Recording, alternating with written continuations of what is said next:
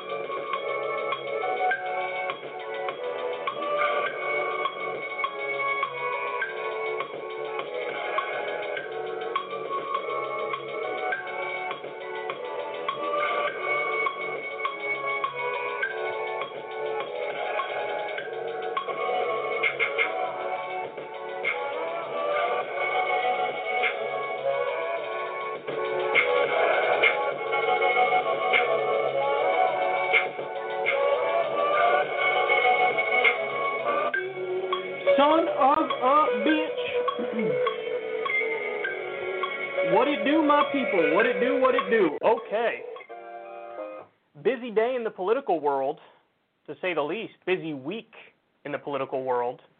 Um, will I be discussing Jeffrey Toobin's penis? The answer is yes. Will I be discussing Alexandria Ocasio Cortez uh, nearly breaking Twitch? Yes, I will. Will I be discussing Ben Shapiro's official endorsement of Donald Trump? Well, of course. Will I be discussing Pat Robertson saying that Trump is going to win re election and then the world is going to come to an end? How can I not? It's going to be a long show today. We got a quadrillion stories to get to. Um, so, let's go ahead and jump right into it. I gave you a little bit of a teaser there up front. Here we go. We're going to start with Alexandria Ocasio Cortez. This story is really amazing, and it feels kind of like a turning point in U.S. politics in some ways, at least culturally speaking. So, we live in a new political reality. And listen, I don't like to generalize, but the boomers really haven't caught up, and many in Generation X haven't caught up. I'll be honest with you guys, I'm a millennial. I haven't even fully caught up. You got Gen Z is uh it really is they're a, they're their own people and they have they've developed their own culture and you know, we're starting to see now the emergence of that into mainstream American society in a way where the old guard simply wouldn't understand. I saw a great tweet about the thing that you're about to see where it said, Imagine trying to explain to Nancy Pelosi what was going on with this story, like what this all means. So, Alexandria Ocasio Cortez, Among Us Twitch, Twitch stream peaked at over 435,000 viewers. A lot of you guys probably know the world of streaming, but for those of you who don't, that is a ridiculous number. That's a preposterous number. That's like literally, I think, top three all time Twitch stream. I mean, to get 435,000 views on anything is amazing, even if it's a video you put up and then you look a year later and it's 435,000 views. 435,000 viewers of a live stream? That's out of this world. So what happened is Alexandria Ocasio Cortez tweeted yesterday about maybe uh, streaming, playing a game, Among Us, and a bunch of, you know, well-known Twitch streamers kind of immediately jumped on it and were tweeting at her. She was looking for people to play with, and a bunch of people were like, "Hey, I'll do it with you." And these are well-known Twitch streamers in their own right, and you know the rest basically is history. So she instantly became a Twitch partner. On top of Alexandria Ocasio-Cortez doing it, Ilhan Omar jumped in as well. Uh, you know this was huge on Twitter. People were talking about it nonstop. Um, Hasan Piker was actually instrumental in setting this up, and, and he played as well. And you know, I'm I'm friends with Haas, and I think that's pretty cool. I'm going to come back to him in a little bit because there's a an unfortunate angle to the story which I think was actually incredibly predictable, um, but it came up. So a lot of big uh, streamers joined them. Like I said, one of the biggest Twitch streams in Twitch history. So what she was doing was, uh, on top of playing the game, she was pushing to get out the vote. Now, listen, you guys know my whole thing on it. There's not a single person in this country who's more conflicted about this election than me. I get it. I get the lesser evil vote. I'm not going to begrudge you the lesser evil vote. I'm not mad at you at all. Everybody has their own reasons, and they've thought it through as to why they're going to do what they're doing. Um, but to the extent that I'm cool with people voting Biden, I also am just incredibly turned off by the the relentless pushing of him as if he's better than he is and as if he's worthy of this all hands on deck approach. And so anyway, she was pushing to get out the vote, not necessarily what I would be doing, but you know, she was doing what she was doing and it is what it is. Um, by the way, this is something that is more likely to work than a lot of the old school approaches. But you guys know my other take, which is I hate when politicians lean into cultural stuff because, as a general rule, they lean into cultural stuff to avoid the policy stuff. Now, in the case of AOC, it's a little bit different, namely because in the stream she was talking to um, to Hbomberguy, and he's a he's a leftist streamer as well on the platform, very well known, and they were talking about universal health care. And I think he lives in the UK, and he was saying, yeah, when I get sick, I can go to the doctor and I get help, and then I leave, and I didn't pay a penny. And Alexandria Ocasio Cortez was like, wow. So, in other words, there's 435,000 young Americans mostly watching this, and they're getting educated on single payer health care. And that is, without a doubt, the massive upside of doing something like this. Like, I'd rather have AOC streaming, not necessarily to get out the vote for a war criminal and a mass incarcerator, but streaming and educating people on stuff like Medicare for All, I think is absolutely wonderful. So anyway, you know, credit where it's due, and that part of the conversation was absolutely awesome. Now, let's come. Let's go back to Hasan Piker now. So, I knew the second I saw Hasan Piker reach out to Alexandria Ocasio Cortez on Twitter saying, "Hey, like I'll do it with you." The first thing I thought was, if this thing blows up, they're going to smear Hasan. Why? Because, and this is the most important point, establishment media, corporate media, legacy media, they don't get it. They're liberal cultural elites. They're not young, they're not hip, they're not cool, they're not with it, they're not leftists.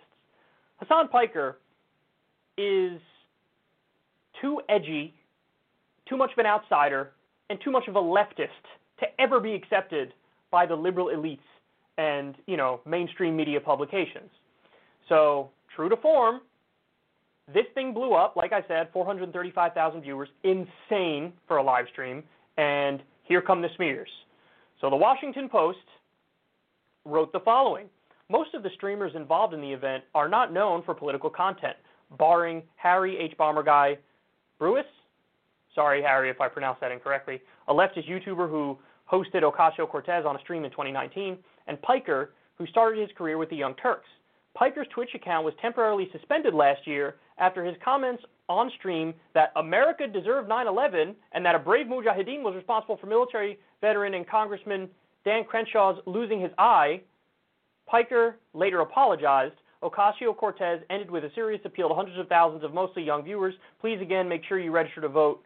Make your plan to vote. So, by the way, one more thing that was good. She was telling people in New York, you vote on the Working Families Party line. Working Family Families Party is left of the Democratic Party, and it sends a message of, you know, we don't even really like the Democrats. We prefer to be to the left of the Democrats. So anyway, and they get, you know, I think they get matching funds and but anyway, I digress from that. The point here is I knew this was going to happen. Anytime a left-wing independent commentator is brought up, insta smear. They did this to Cenk Uygur when Cenk Uygur was running for Congress. I believe it was the New York Times. They wrote a piece, and in the piece, they said Cenk Uygur interviewed David Duke and said, Of course he's not a white supremacist. Then you go watch the clip, and David Duke says to Cenk, I'm not a white supremacist. And Cenk goes, Of course. In other words, being sarcastic, as if to be like, Of course you are a white supremacist. They smeared him on purpose. This is what happens. If you're outside of what they view as the acceptable spectrum of debate, the Overton window, they will be incredibly vicious towards you and they will smear you relentlessly. And now Hasan Piker is getting a taste of that. All the things Hasan Piker has said, all the stuff he's done. This guy was a, a you know a big advocate for Bernie Sanders in the primary. He's a huge advocate for equality and justice. And him and I have our disagreements, but who doesn't? But anyway, to to sum up everything he's he's done to flippantly, he's like pro 9/11. By the way, when he said the thing about the brave Mujahideen fighter, he was joking. Obviously, he doesn't want somebody to what do you say? Fuck Dan Crenshaw's eye socket. like, obviously, that's a joke. Number one. Number two, if you go watch the comments on 9/11, his actual point was we funded the jihadists who then did 9/11, and we keep arming and funding jihadists who do terror attacks. Look at all the money and weapons we give to Saudi Arabia. And his point is, hey, this is kind of the chickens coming home to roost because we made this happen. And on top of that, you also kill civilians and create more jihadists with bombing the Middle East relentlessly. That was his point. Now, did he go too far when he said we deserved it? Yes, but if people are being way too literal minded and not, they're actively trying to be obtuse. Is, is the argument really that Hasan Piker's pro Al Qaeda pro Osama bin Laden, like actually in favor of terrorist attacks against the United States of America, honestly, you would have to be context dense to believe that. You would have to be like you have to actively try to misinterpret in order to come to that conclusion. But that's what they're running with. That's what they're running with. And by the way, he also apologized because he said, What I said was wrong if you take it literally. Here's the thing I meant. By the way, all the clips cut off right before he says that second thing. Like, oh, what I mean is we fund Saudi Arabia, we fund jihadists, and then they turn their weapons on us. This is what's been happening. Dan Crenshaw supported the weapons deals with Saudi Arabia. This was his point. His point was, are, are you crazy? You're bringing about this situation as you, you know, pretend to be like Mr. Tough Guy and I'm tough on terror. Well, stop arming Saudi Arabian jihadists. Oh my God. But anyway, this was his point. And now, anytime he's ever mentioned in polite society ever again, this is how he's going to be talked about. Because this is what they do if you're not in the club. They will find the worst thing you've ever said and then actively take that and misinterpret it on purpose and portray you as a terrorist lover. By the way, if Haas really wanted to get, you know, in the gutter with them, he could easily flip this right back on them and say, "I think you guys are being bigoted. I think you're racist against me. Why? I'm a young brown streamer, and you're trying to portray me as an Al Qaeda lover? That's pretty bigoted. It's almost like you're saying anybody from a Muslim family is an Al Qaeda lover. He could flip it back on them and play that dirty game if he wanted to, but he's honest, so he's probably not going to do that. But this is what happens. Agree or disagree with Haas, he's got a thousand takes that him and I would probably argue on, and we have argued on them. Irrelevant. They're smearing him. And by the way, the main point is why would they do this? Why? to try to scare Alexandria Ocasio Cortez and Ilhan Omar and other politicians from getting too comfy with independent minded leftist outsiders. That's why. Because I've seen this script before. I've seen this script before a million times. If you're an independent minded leftist outsider, they divide and conquer. They're going to try to get her to denounce him because they want to make sure she doesn't break ranks. She doesn't get too far left, too independent minded. That hey, hey, hey, know your place. You better keep keep calling Mo- uh, Nancy Pelosi Mama Bear. That's what you got to do. Don't step out of line. Don't get too comfortable with these outsider, independent minded leftists. They might push you further left. We can't have that. So smear and divide and conquer, and that's what we're seeing. And you know, this gets to the bigger point of like I, I've been screaming at these politicians who mean well, who are on the left for the longest time, acknowledge the fact that there's a civil war inside the Democratic Party and fight for your side. Instead, they like to pretend like there's not a civil war within the Democratic Party and go along to get along with the establishment who will always stab them in the back. Always. So, anyway, um, there's going to be a lot more of this. The more politicians like AOC and Ilhan Omar get comfortable culturally and otherwise with young, independent minded leftists, the more the knives of the establishment come out.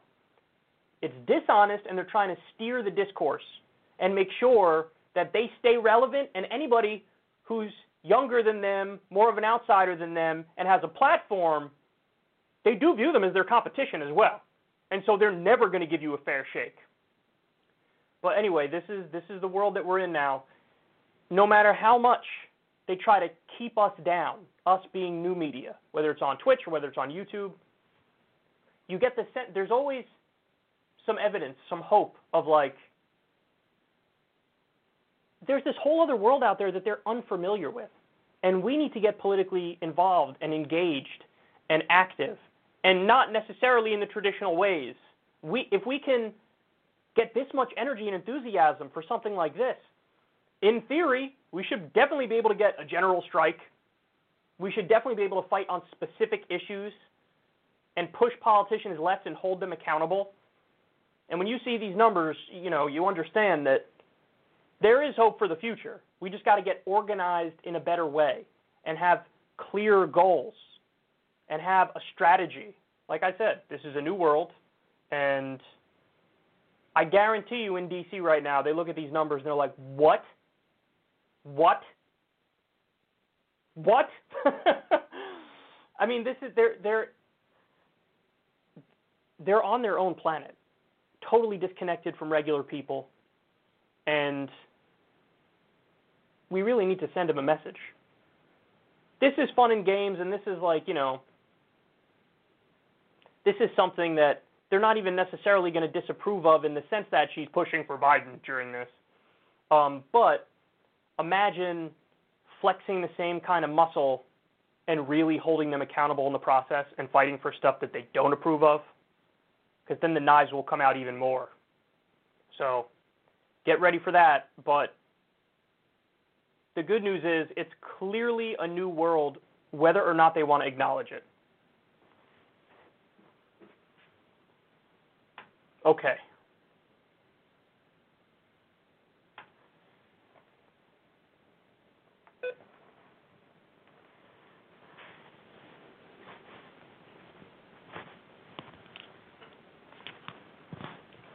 All right, I am going to talk about Jeffrey Toobin.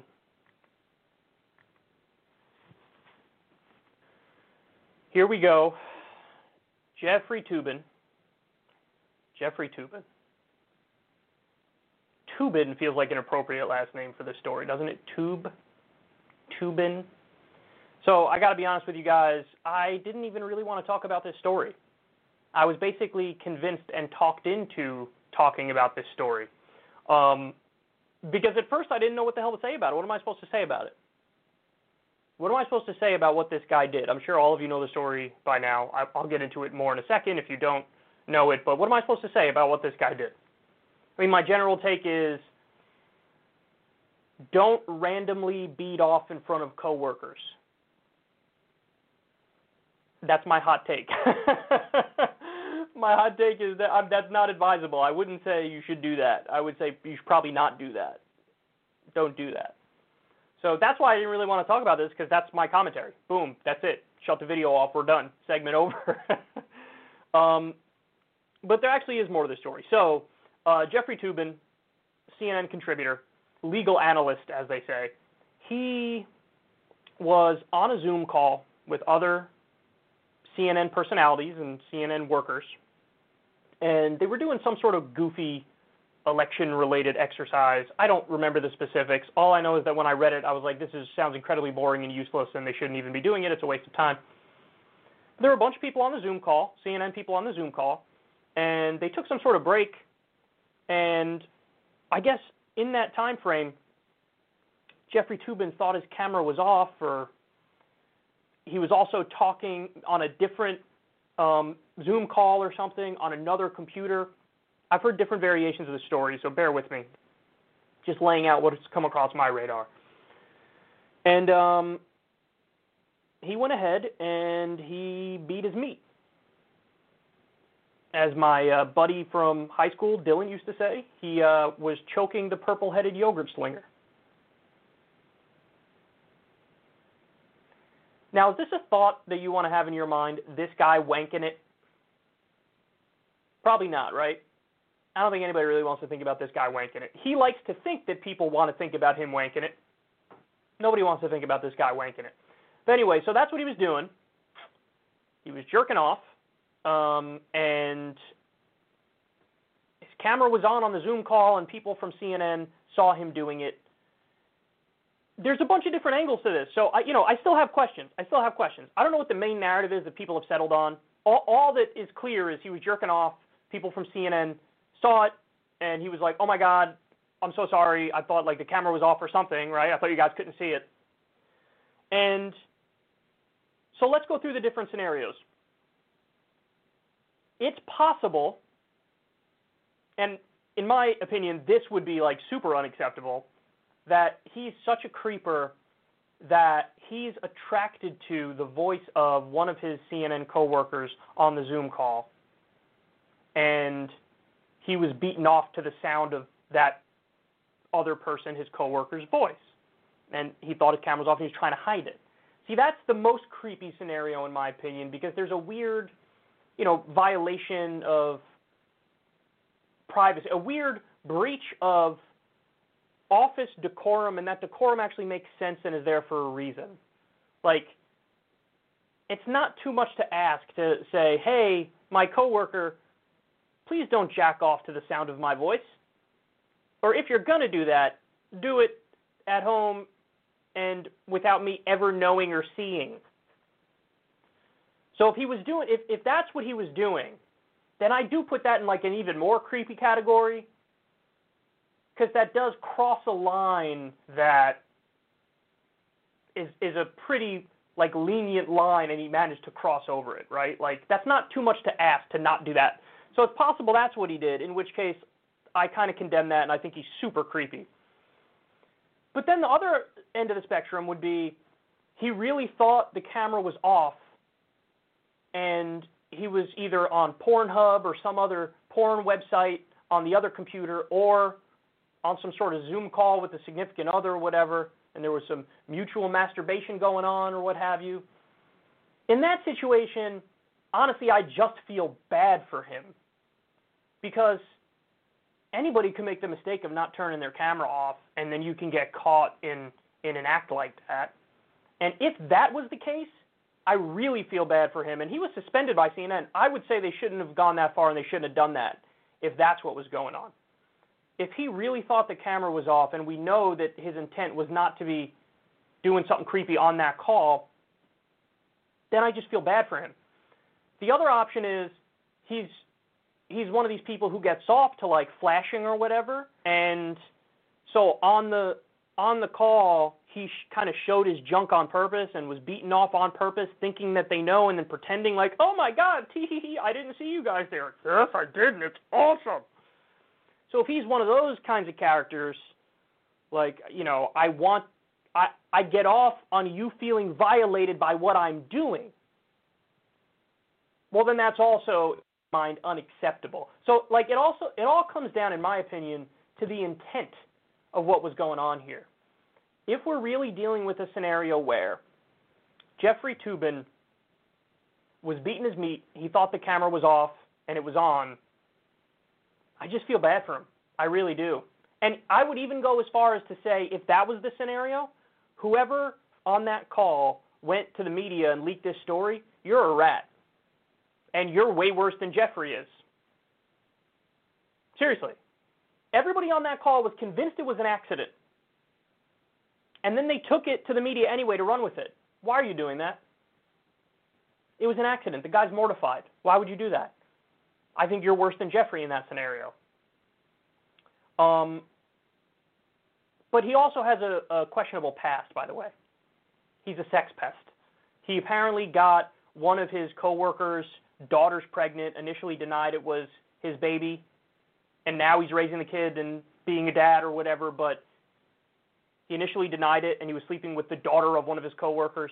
So based on that story, it leads me to believe that perhaps what happened here was not such an accident or it wasn't as innocent as, as they're portraying it necessarily. But yeah, so that's why I think this is actually a little bit of a complex issue, is because it all depends on the intent.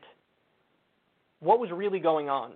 And the other point is just be a little extra careful. Just be a little extra careful. Like, if you're going to beat off before some sort of Zoom call thing, just put some time between you doing it and when you're on the call. Again, unless that was his point and he's one of these creepy people who gets off in a situation like that, then it's like, yeah, you're really creepy.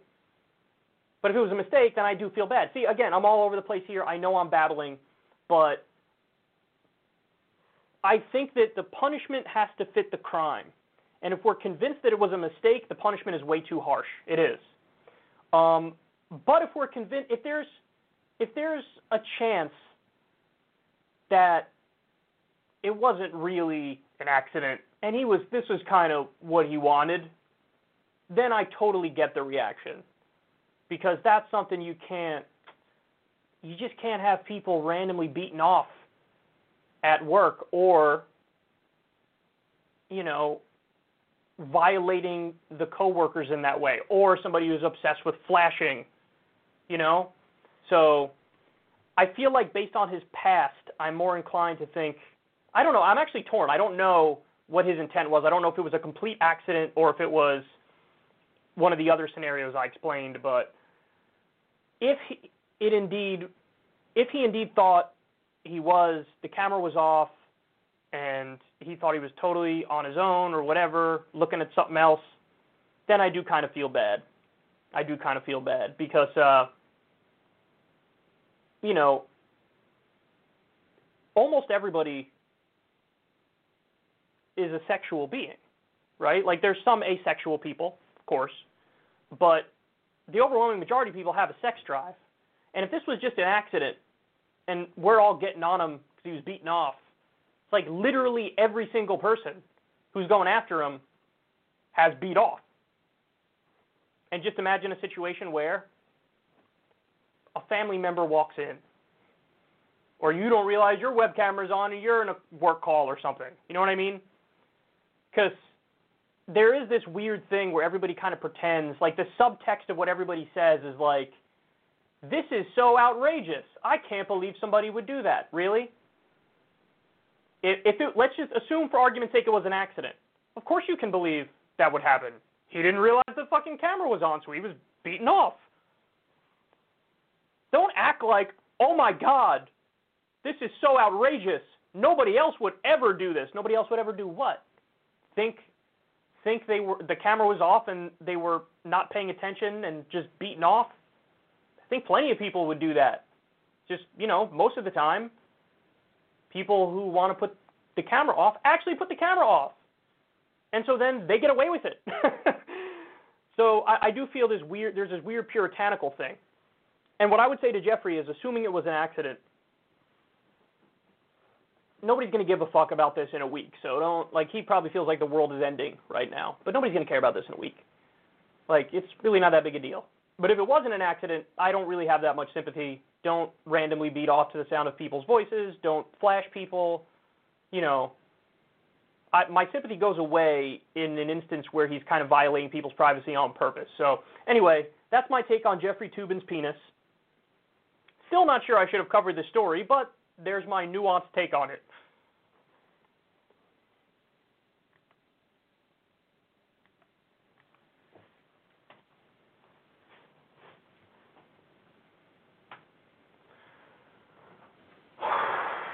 All right, we're going to talk about Ben Shapiro.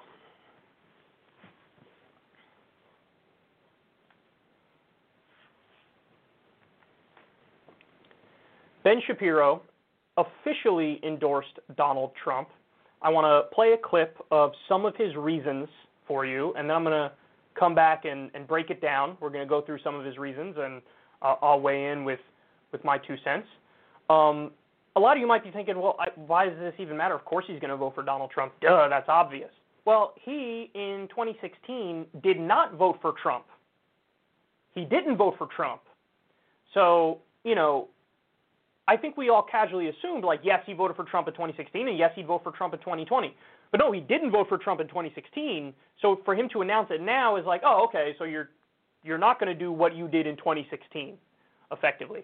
So in other words, my point is, it is it is news a little bit more than people are giving it credit for. We know that Ben Shapiro is super right wing, that's obvious. But if he didn't vote for him in 2016, then yes, it is a little bit of an update here, and he's changed his approach in 2020. So without further ado, here are his reasons, and then we'll discuss.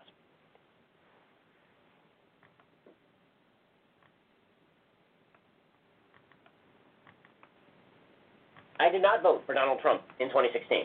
I am voting for Donald Trump in 2020. There are three reasons I'm going to vote for Donald Trump in 2020 when I didn't four years ago. First, I was simply wrong about Donald Trump on policy. Second, I wasn't really wrong about Donald Trump on character.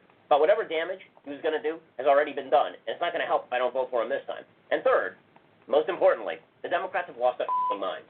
So, first of all, Donald Trump has governed pretty conservatively. I thought he would not be conservative in his governance. I was just wrong on that.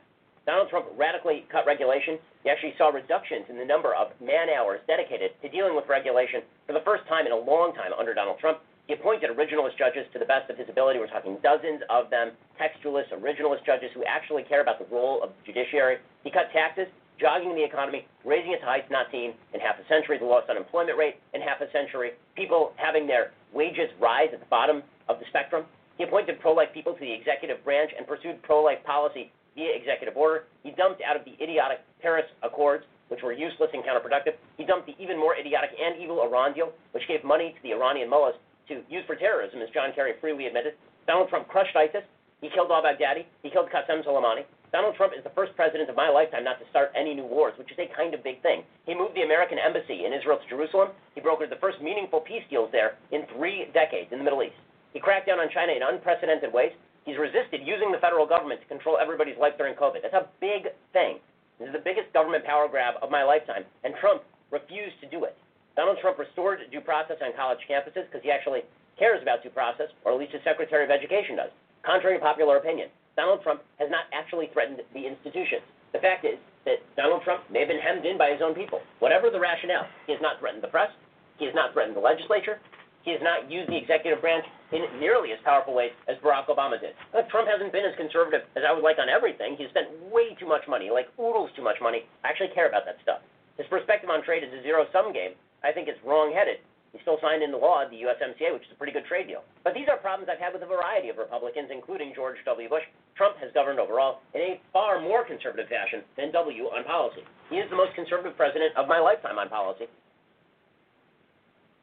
Now that video goes on for like eight to ten minutes or something like that, um, but you get the gist of it here. He lays out his three big reasons why he's voting for Trump, and then he goes into some specifics. So, what's fascinating is this virtually all of his reasons for voting for Trump this time around, they're almost all why I'm so against Trump, why I dislike Trump. He's actually right on the main claim. The main claim being, oh, Donald Trump is the most conservative president of my lifetime. Um, he's either 100% correct, or you could say it's like a tie between Trump, George W. Bush. I don't know how old he is, so I don't know how far to go back here, but um, he is incredibly conservative, incredibly conservative. And, you know, I would argue one of the reasons why Trump is so down in the polls, and it looks worse for him in 2020 than it did in the 2016 election, is because of the stuff that Ben Shapiro's listing. Because when he was running in 2016, he didn't position himself as a hardcore conservative Republican. He positioned himself as a populist. He positioned himself as an anti establishment outsider who was going to make sure your jobs aren't outsourced, who was going to end the wars. So let's dive into this. His first reason is hey, listen, I was wrong about policy. I didn't think Trump would be that conservative. He's extremely conservative. You're correct. He is extremely conservative. He's definitely extremely conservative, and you were wrong in thinking that he wasn't going to be extremely conservative. Um, his second one is this is hilarious. He says, well, his character. I didn't want to vote for him because I think he has shitty character effectively. Um, but all the damage has already been done, so what it doesn't make a difference in 2020. Like the character stuff is already magnified, and I was right about it. But what are you going to do? I'll accept it. Basically, is his point. Funny enough, the reason, the thing that he doesn't like most about Trump is the thing I like the most about Trump. So Ben Shapiro, he sees the mean tweets and stuff, and the lack of a filter that Trump has, and he cringes. He's like, "Oh my God, can you at least pretend to be a serious person? Can you put up veneer, the veneer of being presidential, please?" He's like, act more scripted, effectively. Act more, sound more like Mitt Romney. That's what he wants him to do. I think the exact opposite. The best thing about Trump, in my opinion, is the mean tweets, is the no filter. Like that's the best part of him because that's the most entertaining part, and he exposes a lot of these, you know, polite society hypocrites.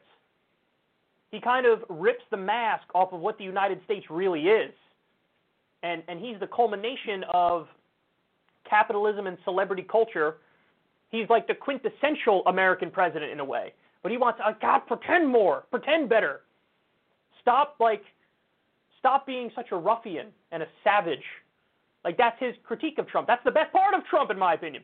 The third thing is he says Democrats have lost their minds. See, that one I find particularly hilarious because Joe Biden is basically a moderate Republican. Joe Biden reached across the aisle and worked with Republicans repeatedly to try to cut Social Security and Medicare. That's who Joe Biden is. He's a deficit hawk. That's who Joe Biden is. He's a supporter of the Iraq War, which Ben Shapiro loved. That's who Joe Biden is. He wrote the crime bill, locking people up, tough on crime and big on law and order. That's who Joe Biden is. So, in theory, in theory, Ben Shapiro should like him, but he doesn't. You want to know why? Because he's a partisan hack. He's not looking at Joe Biden's policies and saying, oh, actually, he is really moderate, and that means the Democratic Party right now is being led by somebody who's basically a moderate Republican. He's center right all day long. He doesn't look at it like that. Oh, they're crazy because because what? I'm sure he goes on at some point later on to bring up Bernie Sanders and Alexandria Ocasio Cortez and Ilhan Omar and the like. But think about, see, that's the point. Think about what he views as Democrats losing their minds. Now you have people in the party who want everybody to have health care. The horror. They want you to have health care. They want you to have college. They want you to have higher wages. They want to end the wars. Oh my God, the horror, the terror. That seriously, that's how he views it. The the so-called far left Democrats are just social Democrats, and social democratic policy positions are overwhelmingly popular. Medicare for all, 70%, for example. I could go on here. But, you know, living wage around 80%. There's on virtually every single social democratic economic position, the overwhelming majority of the American people are with the so-called far left, and even in some cases, a majority of Republicans are with them. But he views that as, oh my God, Democrats have lost their mind. And, and no doubt he would point to whatever, some something that a pink-haired college kid did, tried to deplatform a speaker. He'd take that, use that as a representative of the entire left and the entire Democratic Party, and you know, take great joy in his straw manning of the opposition instead of actually hearing them out, actually hearing what they're about and the policies they want implemented. So um, the specific reasons he gave for Trump. It's just it's an all you can eat buffet of terrible things as to why he loves Trump. He the one of the first things he brings up is, "Oh my God, thank God, Trump cut so many regulations. Isn't that wonderful?" Yeah, we actually covered the story about a month ago. Um, millions of people now are going to have poisoned drinking water because he got rid of the regulations on coal plants. And so a lot of toxins and heavy metals are going to make their way into waterways, and millions of people are now going to have dirty drinking water. There's your regulation cut, Ben. Do you like that? See, the way he thinks about this stuff is honestly childish. Regulations aren't inherently good or inherently bad. They're neither. It depends on the regulation. And so with Trump, you know, basically putting polluters in the EPA to run the EPA, that's a problem. Those regulations are kind of important and good. The other thing is, what other deregulation has he done? Well, for example, he's obliterated the Consumer Financial Protection Bureau. The Consumer Financial Protection Bureau has returned billions of dollars to defrauded Americans.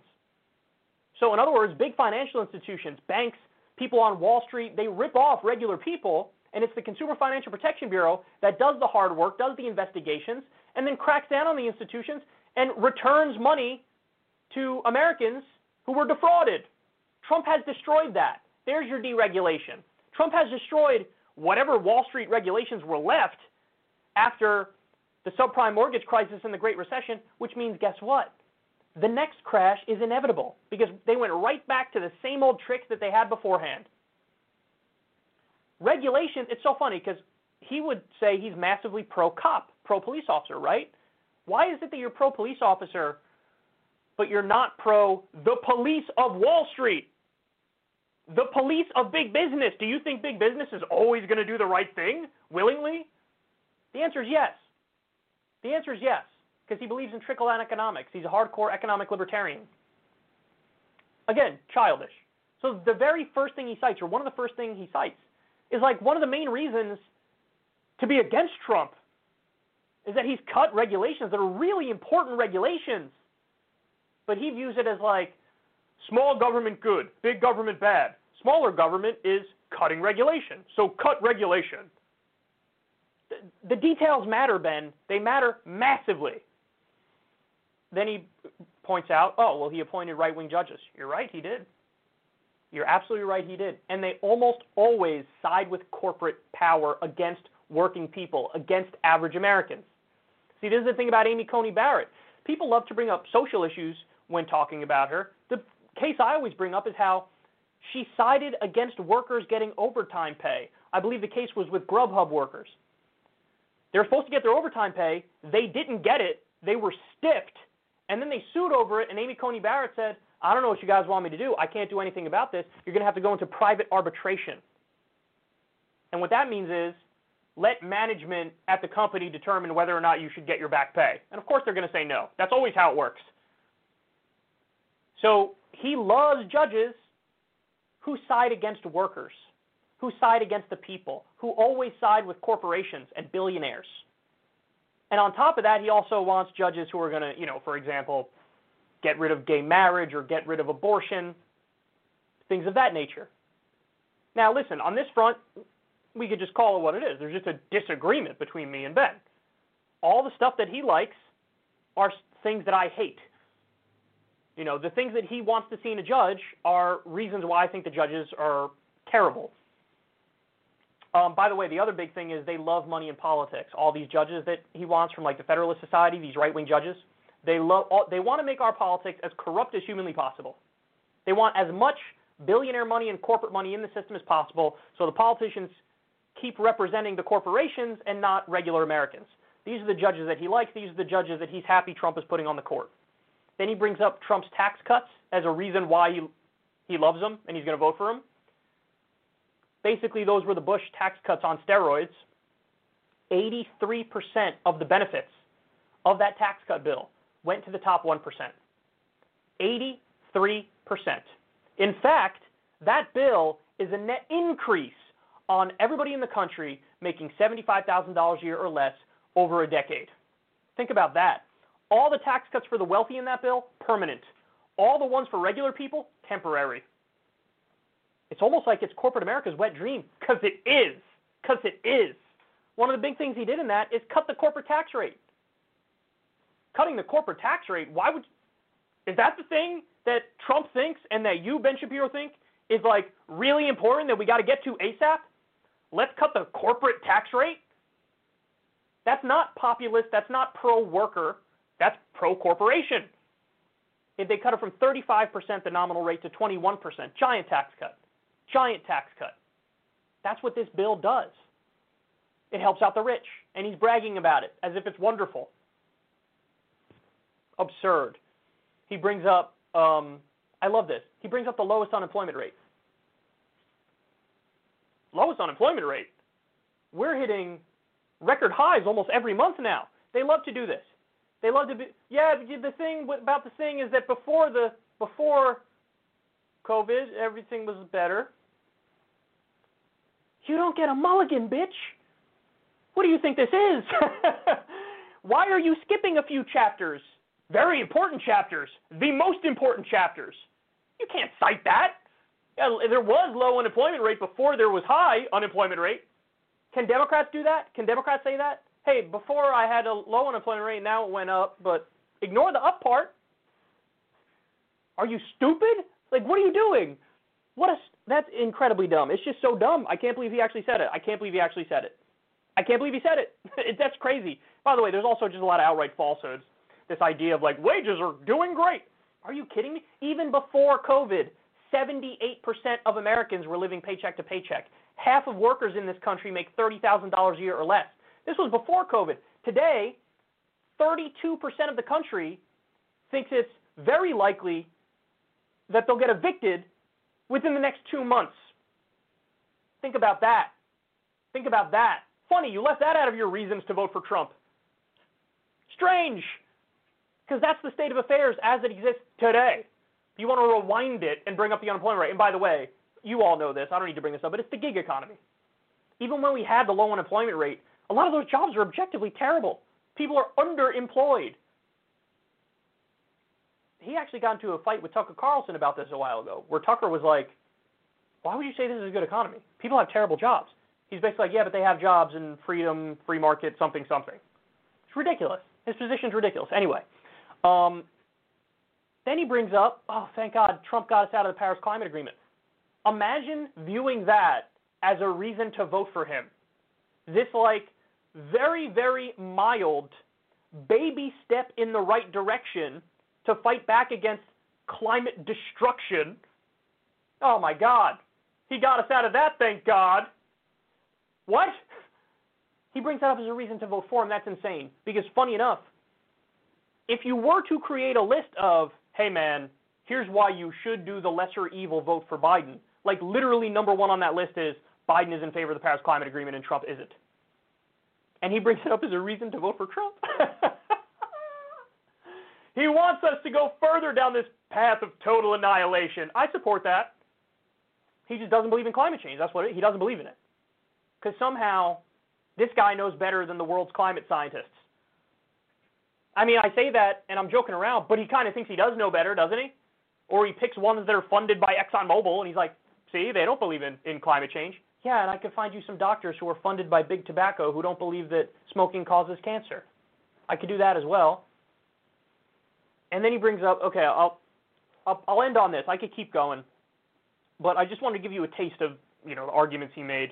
Um, he says, he says one of the reasons he wants to vote for Trump is that Trump pulled out of the Iran deal. Again, if there was ever a reason to consider the lesser evil vote for Biden, is that Biden was part of the administration that got us that deal, and that deal was working. That's not me speaking. That's the IAEA, the International Atomic Energy Agency, speaking. What they said is, yeah, Iran is following this deal to a T. They're following it perfectly. And then they always lie about it and say, like, oh, we gave them millions of dollars. No, we didn't. We gave them back their own money that we had stolen from them. So it's not like we're U.S. taxpayers are giving them money. That's nonsense. That didn't happen at all. And in return for that, we had a guarantee with inspectors on the ground that they're not going to create a nuclear weapon. So now we pull out of the deal, and then Iran's like, well, probably start making weapons. And people like Ben Shapiro are like, how dare you? How dare you wanted to pull out of the deal that made sure they didn't get weapons? Are you dense? What's wrong with you? These guys are amazing. One of the best things that Obama and Biden did was the Iran deal.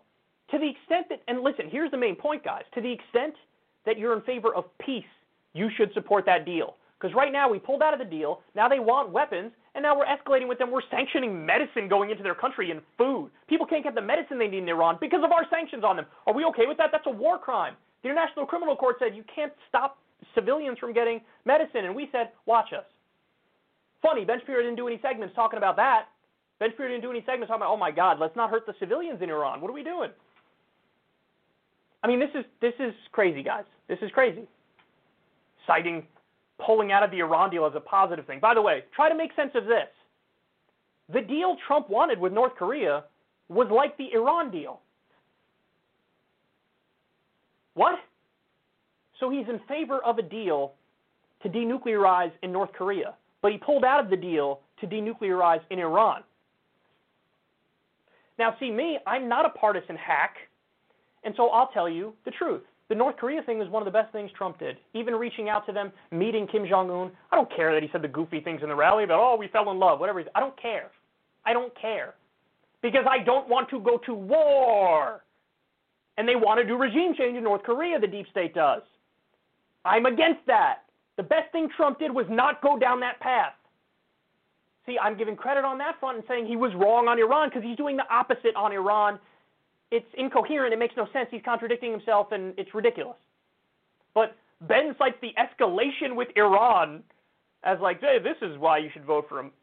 Then he goes to, oh, he crushed ISIS and he killed Soleimani, and he started no new wars. I love that. As if we're not still bombing eight different countries. As if we're not still in Iraq. We're not still in Afghanistan. We're not. We didn't increase drone strikes by 432 percent, which Trump did not in any new wars. What the eight the eight ones we're currently in are not enough? He's continuing them. He's he's a hawk. He's continuing them, but he's trying to make the argument. And this this gets to the main thing about Ben Shapiro. This whole thing he did really makes no sense because you can't say at the same time, wasn't it great when he crushed ISIS? That's hawkish. Wasn't it great when he killed Soleimani? That's hawkish. And he didn't start any new wars. Isn't that great? Wait a second. So you're bragging about you support him because he's hawkish and not hawkish at the same time. Do you not realize you have to pick one of those? Either it's good to eh, go fight ISIS, go kill Iranian military commanders, yo, this is great. Either those things are good or no new wars is good. You can't have it both ways. You can't say no new wars but also bomb a lot of stuff and isn't that great? What? That makes no sense, Ben. See, this is the point. He's gotten to the point now where it's just like, I'm just going to state things Trump did and put a positive spin on it and act like it's all good, even when it's contradictory. But to the main point, he's no dove. I wish he was. Then I'd give him credit. He's no dove. We're still in all the wars that we were in previously. He didn't pull us out of these wars, even though sometimes he pretends like he's going to. And the killing Soleimani thing is a war crime. You can't casually decide on a random Tuesday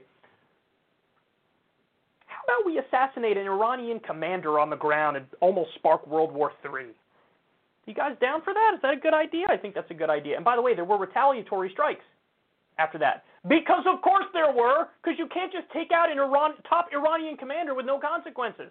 By the way, the little known fact that they don't want you to know about that guy is he was one of the top anti-ISIS forces on the ground. So we effectively were acting as the air force for ISIS. In a geopolitical struggle, who do I want to win that fight? Soleimani or ISIS? Soleimani.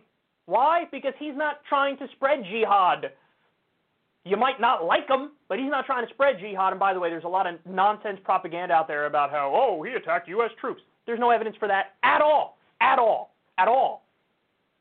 So what these guys do is cheerlead our wanton violations of international law and U.S. law, because that's an act of war and it wasn't declared by Congress. Congress would have to approve a strike on Iranian commanders, on Iran. They didn't do that, but Trump bombed anyway. And he's cheering this. The same guy who lo- says he loves the Constitution and believes in the Constitution. Constitution says Congress has to declare war. Trump did an act of war didn't get approval through Congress. What happened to your love of the Constitution? That's right. It's only when it matches your hack partisan ideology that you really support it. This, it's ridiculous. This is all ridiculous. And by the way, one of the things he does the he doesn't like about Trump is one of the better things about Trump. He says, "Oh, he spent way too much money." I, I assume he's really referring to like, oh, the stimulus checks that went out at the beginning of COVID. That cost a lot of money. So in other words, the one good thing the government did in COVID, the $1,200 checks, that's the thing that he objects to. The thing that helped millions of people at a time where they desperately needed help. That's the thing. God, it's spending too much money.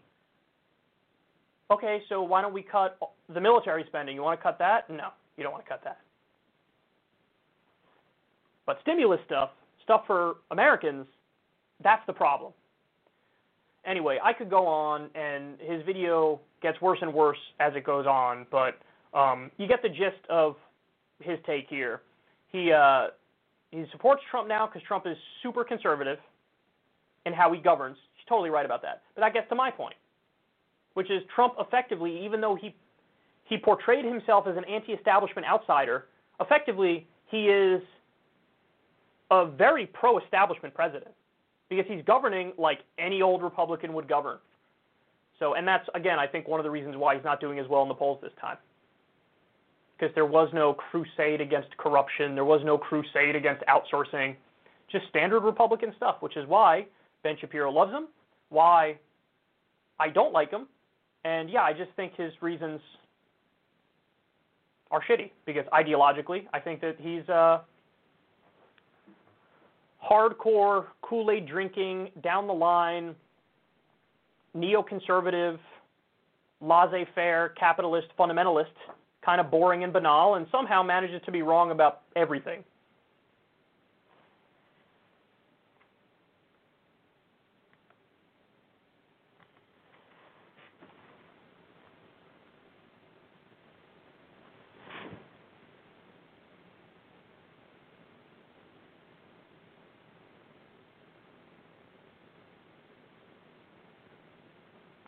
Okay. God, that went on so long.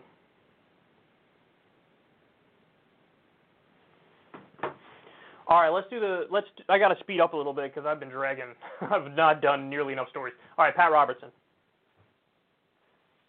Pat Robertson had uh, a premonition or was spoken to by God about Trump and the election. Take a look.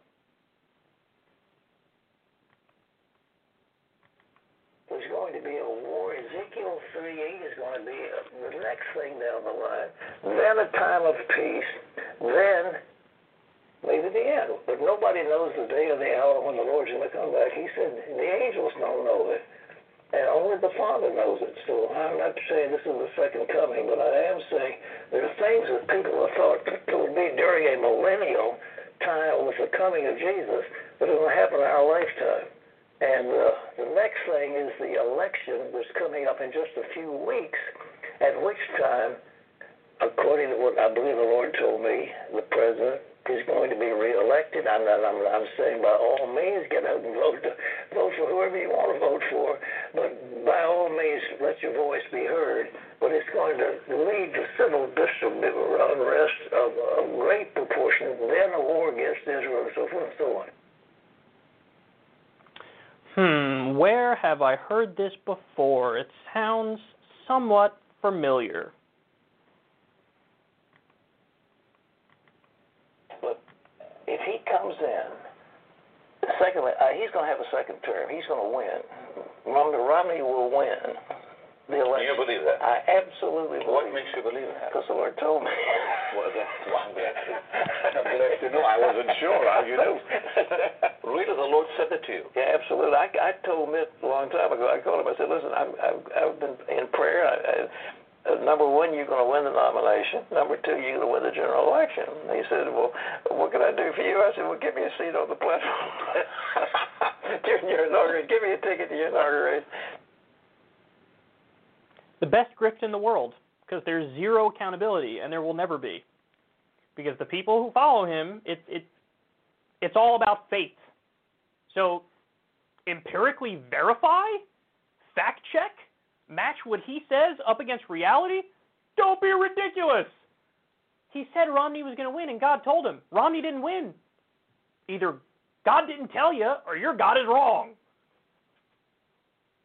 And people, there are plenty of people who still watch him. Listen, I know he's not for our demographic, generally speaking, but there are people who still watch this guy. By the way, somehow he's been an old man since like 1976, and he's still kicking. He's still out there. They drag his carcass out there and prop him up in the chair and let him babble every night on the 700 Club. It is amazing. So Romney's going to win. God told him, oops, what happened? Are you worshiping the wrong God? There's thousands of gods of thousands of different religions. Maybe you got the wrong religion, dog. Maybe you got the wrong religion. Um, and then now, so now he says, oh, God told me Trump's going to win re-election. Joe Biden is probably sitting somewhere smiling, loving that Robertson's saying this because Robertson gives like anti predictions. Whatever he says, the opposite happens as a general rule. But he, he says Trump's going to get reelected. God told me. And then there's some outlets, media outlets, reporting that Robertson goes on to say not only that, oh, that's going to usher in end times, but also that it will be brought about by a meteor hitting. I love this. There's so many like I think John Hagee did this for a while. He did the whole like the four blood moons or whatever it's called, and then there's gonna like the world's gonna end when this happens. And we always like casually get past the date that they say the world is gonna end, and they're all like, "Did I say something? I didn't say nothing about. it. I don't know what you're talking about when you say all that right there, because I was saying that the sun was in my eyes, and I didn't see what you're talking about. You know what I'm saying? What does that even mean right there? I, I think what I'm saying is actually kind of true if you think if you did what I'm saying. they just like there's no accountability and nobody really calls them out and then it's just like yeah but they just move on and move on right to the next thing it's it's amazing. It's amazing. It's amazing how grant me the confidence and the strength of a televangelist fundamentalist. Because these guys are the most brazen in the world. Yeah god was talking to me and he said this and this. By the way you they use this trick in their personal lives too. That's why a lot of these guys are incredibly sleazy. Because they'll, you know, this is, this is what cult leaders do. They bring people in, they make them feel comfortable, make them feel like they belong, and it's like, hey, dog, listen, I'm not saying anything here, but God did tell me that your wife needs to get the pipe. No, it's not, it's not me. It's not me. I don't even want this to happen. It's God. God said the thing. God. What are you going to do? What are you going to do? I mean, you can't besmirch God, right? Sure, there'll be retribution if you do that. Call your wife. It's 2020 for Christ's sake. Like, it's the age of the internet. You can fact check anything at any point in time. And there are still people out there acting like nobody could look things up. I didn't see that. Did you see that? I didn't see that. God damn it, man the confidence to just assert things that on some level he has to know that he's so full of shit, right? On some level he has to know. I'm just making up all this, suckers. By the way, I love how in the Romney clip there's also the admission of like corruption and favoritism. God says you're going to win Mitt Romney, and Mitt's like, "What do you need me to do for you?" And he's like, "Put me on the platform." That's what he said before he cut himself off. Put me on the GOP platform thing. Yeah, get the the lying, scamming, fundamentalist televangelist on the platform committee to write in stuff about how theocracy is awesome. Really healthy system we got going on here. Okay. All right. Let me take a break. When we come back,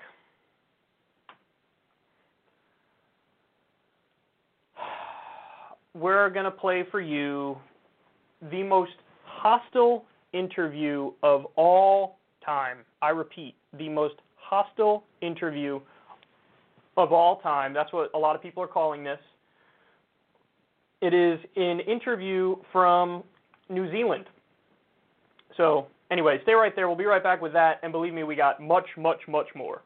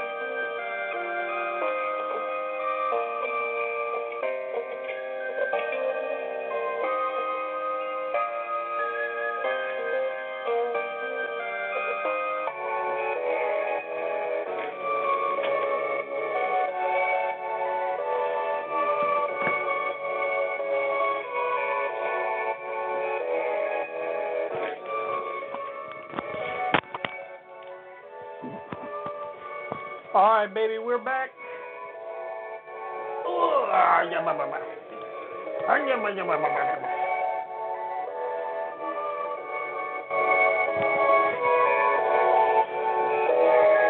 Okay.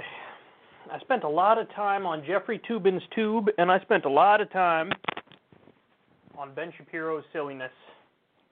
So, now we move on to. I really like this next story.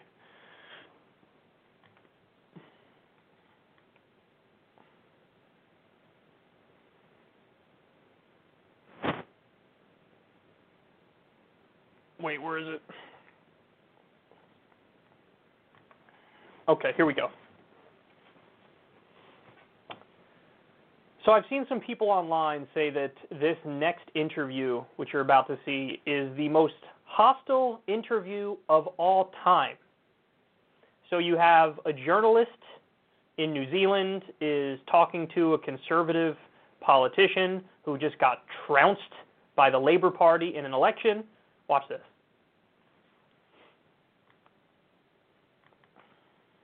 After a decade in politics, former National MP Jami-Lee Ross is of Parliament. The Advance NZ co-leader joins me now. Jami-Lee, you just described yourself as a loser. You are out of National, out of Parliament, out of Botany. Your political career is in tatters. Do you have any regrets?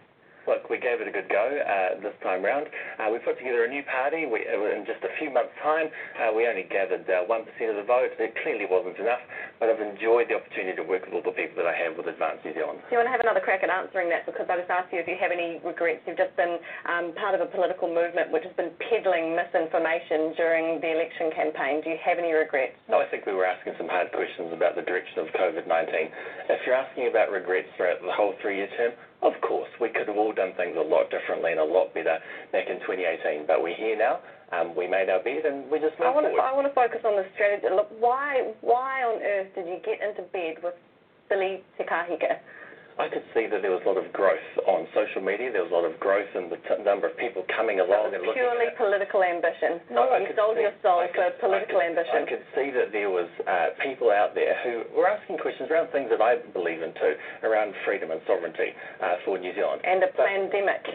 No, that is not. I've never said that, Tova. You haven't, but he has. I've never said that. COVID-19 is a real virus, and we're asking questions about whether the country was going in the right direction. You know exactly what you were doing. You were whipping up fear and hysteria among vulnerable communities. Not at all. If you go and look at the mortality rate of COVID-19 compared to other um, flu epidemics, I'm going to stop. No, I'm not. I don't. I don't want to hear. I don't want to hear any of. I don't want to hear any of that rubbish. What do you? What you, that not allow me to answer. Well, if you're going to come on, if you're going to come on the show and say things which are just factually incorrect, I can do that actually. Politics is all you all you've known. What are you going to do? What are you going to do after this? I think it's time for a rest. Uh, but look, I've enjoyed um, the decade that I've been in Parliament. I think it's been one where I've been able to serve my community of Botany, and I've done that diligently. And the last two years wasn't what I expected when we had election 2017, uh, but there's a whole lot of characters in the National Party too that I think uh, will be looking back at this term and thinking they could have and should have done things a lot differently. You said you do have some regrets from the, the three-year parliamentary term, or perhaps more broadly in your political career. Um, this might be the last time that you're on air. It's probably the last time that we'll invite you on. Are there any apologies that you want to issue to anyone? I think we all in the National Party back in 2018 could have done things differently, and we should have.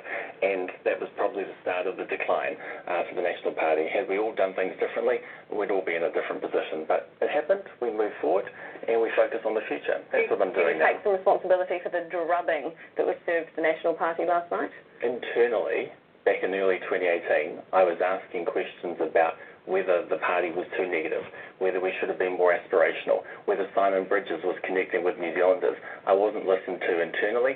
That was the falling out I had with Simon Bridges. Over time, it got worse, and it blew out publicly. I was saying back then, though, the National Party wasn't connecting. Tonight, well, last night, their 27% was because they weren't offering a vision. They weren't offering hope to New Zealanders, and Jacinda Ardern did. Why did you stand down in Botany? Because all of the conversations that we had, you were still convinced that you were somehow going to win that seat. People have described you as a narcissist. It did almost seem like a kind of narcissistic belief that you could win the seat that was obviously going to go to Christopher Luxon. Why did you stand down? You're just rolling out all the terms, aren't Why did you sta- Why did you stand down? I wanted to focus on the nationwide campaign with Advance New Zealand. We had 62 brand new candidates, and I was doing that. Had I stayed in Botany, I probably would have taken so much vote off Luxon that Labor would have won the seat. So I guess my final gift to the It's National Party mate. was, was, was giving them Christopher Luxon. All right, we'll leave it there. Thank you very much. Former National MP Jami-Lee Ross. That was incredible. Now, that, in my opinion, is how a journalist should talk to a politician. That's how it should be done. It should be a relationship where you hold them accountable. That's your main job, to get answers. There's an old saying, I think I heard it first from Cenk Uygur of TYT. You need the media to be the watchdogs of the government, not the lapdogs of the government.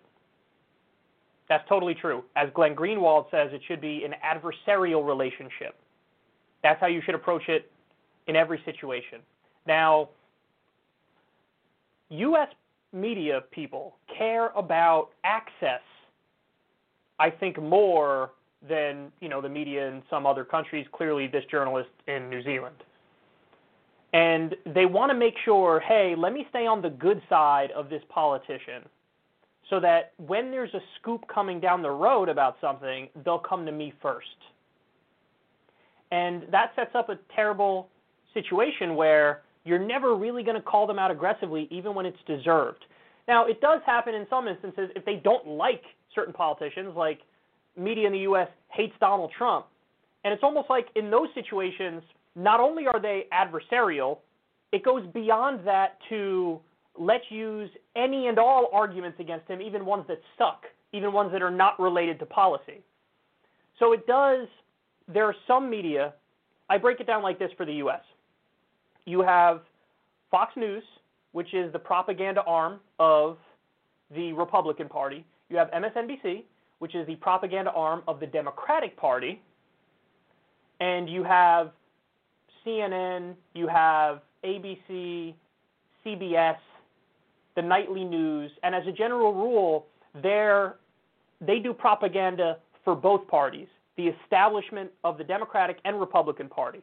Not Trump, they don't like Trump, but they will for John Kasich, for example, for those kinds of characters, George W. Bush. So, what you don't have is an adversarial media across the board that holds these people accountable.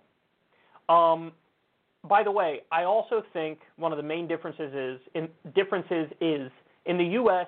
they only hire people in corporate media who they know won't rock the boat. Every now and then we get lucky, like the Wolf Blitzer interview the other day with Nancy Pelosi, but by and large, you don't see the people who are in mainstream media rock the boat. And the reason they were hired and then kept getting promoted is because they put the voices that they know will color within the lines in positions of power.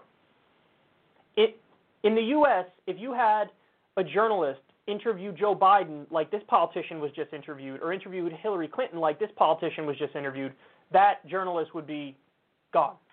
They'd fire him. So I would love to see an adversarial relationship, a relationship where you hold them accountable for the people. I'd love to see that in U.S. media. And, you know, with new media, you have the potential to get that, but really, new media, we're just more outsiders across the board, where it's very rare that we even talk to people in real positions of power. You know what I mean? Very rare. Every now and then it happens, but um, we can learn a lot from media culture in other countries because I do believe that our media culture is the worst in the world. Um, or that's not fair. I'm sure there, you know, there are plenty of author- outwardly authoritarian countries that have propaganda that's on another, like I'm sure North Korea is worse. But we do have a very unhealthy relationship between the media and politicians, and it's crazy because I don't they don't really realize it. In fact, they think they're God's gift to this earth. They think they're amazing. US media people, US media elites think they're like the best at this stuff. And, you know, all I'd say in response to that is look at this interview, but also do yourself a favor and read Noam Chomsky's Manufacturing Consent and you get a good idea of the dynamics that are at play.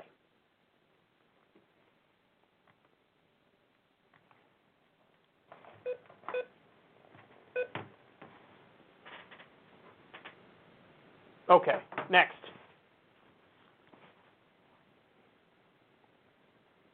Let's talk about 50 Cent. This is crazy. I can't believe we have a story about 50 Cent, but we do.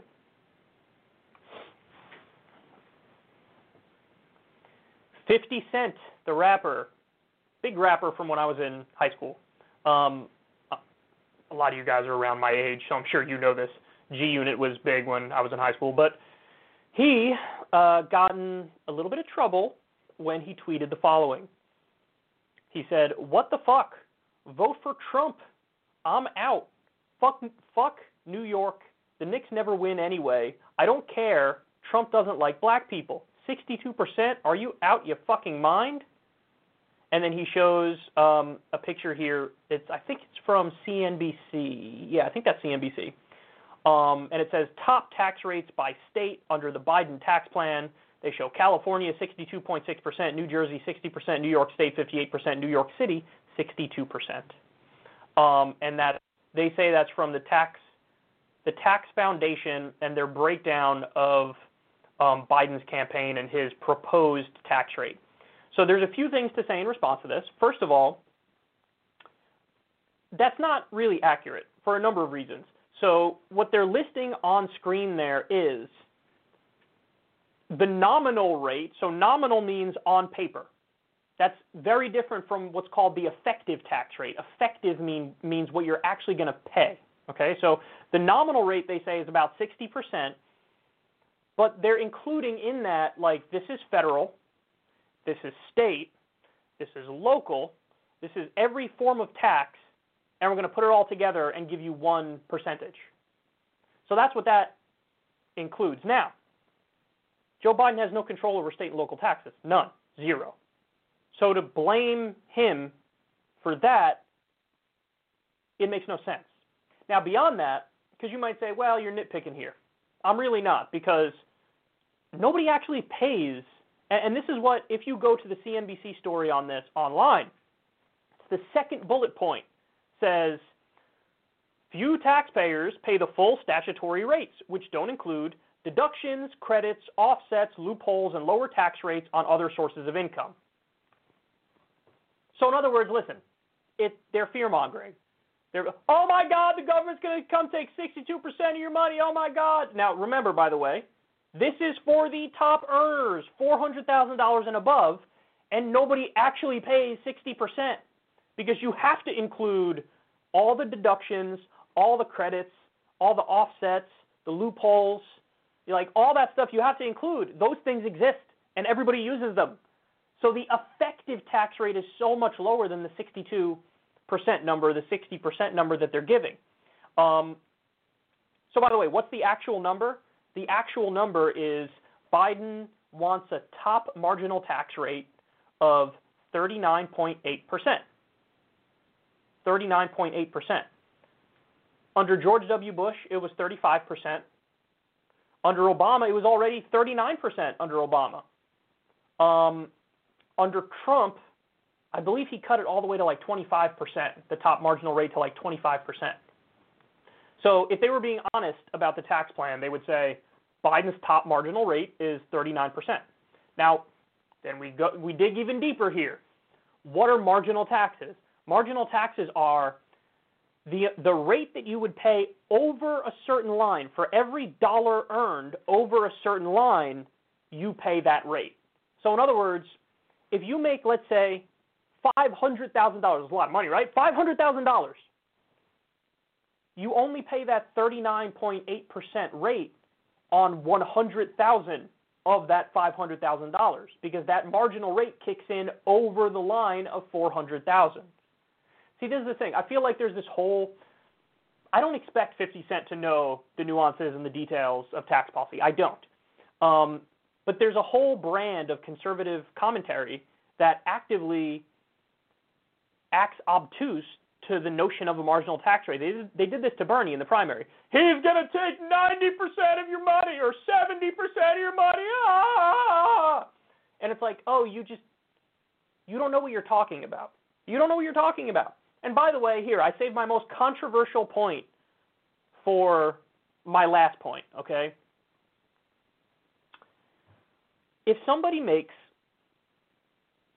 makes, using that term loosely, $10 million a year, and the amount of money they actually take home is $4 million in income that year, am I shedding a tear for the person who just made $4 million in one year? So, in other words, even though he doesn't get the dynamics of it, even though they're wrong about the rate, if you're talking about a rate that high for like really obscene wealth, I'm not going to be upset. What kind of a cuck do you have to be to shed a tear or to get upset when we have 78% of the country living paycheck to paycheck, half of workers making $30,000 a year or less? 32% of the country says it's very likely they'll get evicted in the next 2 months. And you're you're going to take even a nanosecond to be like, "Oh my god, a celebrity only made four million in after-tax income. Sorry, I guess you can't get the third yacht. But you know, if we take that money and give somebody health care, if we take that money and give somebody education, if we take that money and give somebody UBI, that would be awesome. so anyway, final point is, everybody's been saying this on Twitter. 50 Cent is the guy. Get rich or die trying was his thing. Like what you're seeing here is class solidarity. 50 Cent is rich. He's a famous rich rapper. Donald Trump is a celebrity who's rich, although he also has a lot of debt. So not the conversation for another day. His net worth is high nominally. That's what you're seeing is class solidarity. So in other words, yeah, if, if 50 Cent was pulling in 70k a year, would he be crying about, oh my God, my after-tax income might only be two million? No, of course he wouldn't be. So anyway, it's quite the endorsement. And by the way, don't pe- people are making comparisons now with 50 Cent and Ice Cube. Ice Cube's situation was different because he met with Trump to try to get concessions for the black community. That's different. And he's not necessarily a Trump supporter, Ice Cube. He didn't say he's voting for Trump. He didn't say he's supporting Trump. In the case of 50 Cent, he'd said, like, I'm going to support Trump because, you know, I don't want higher taxes on the rich, basically, is his argument. So I think they're very different. 50 Cent is only cares about his economic interests and the economic interests of the rich.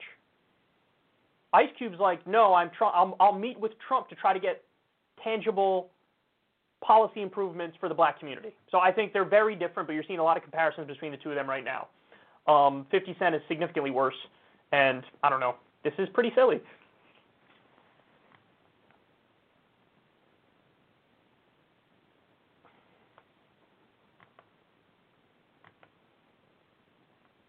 All right, next. Next, next, next.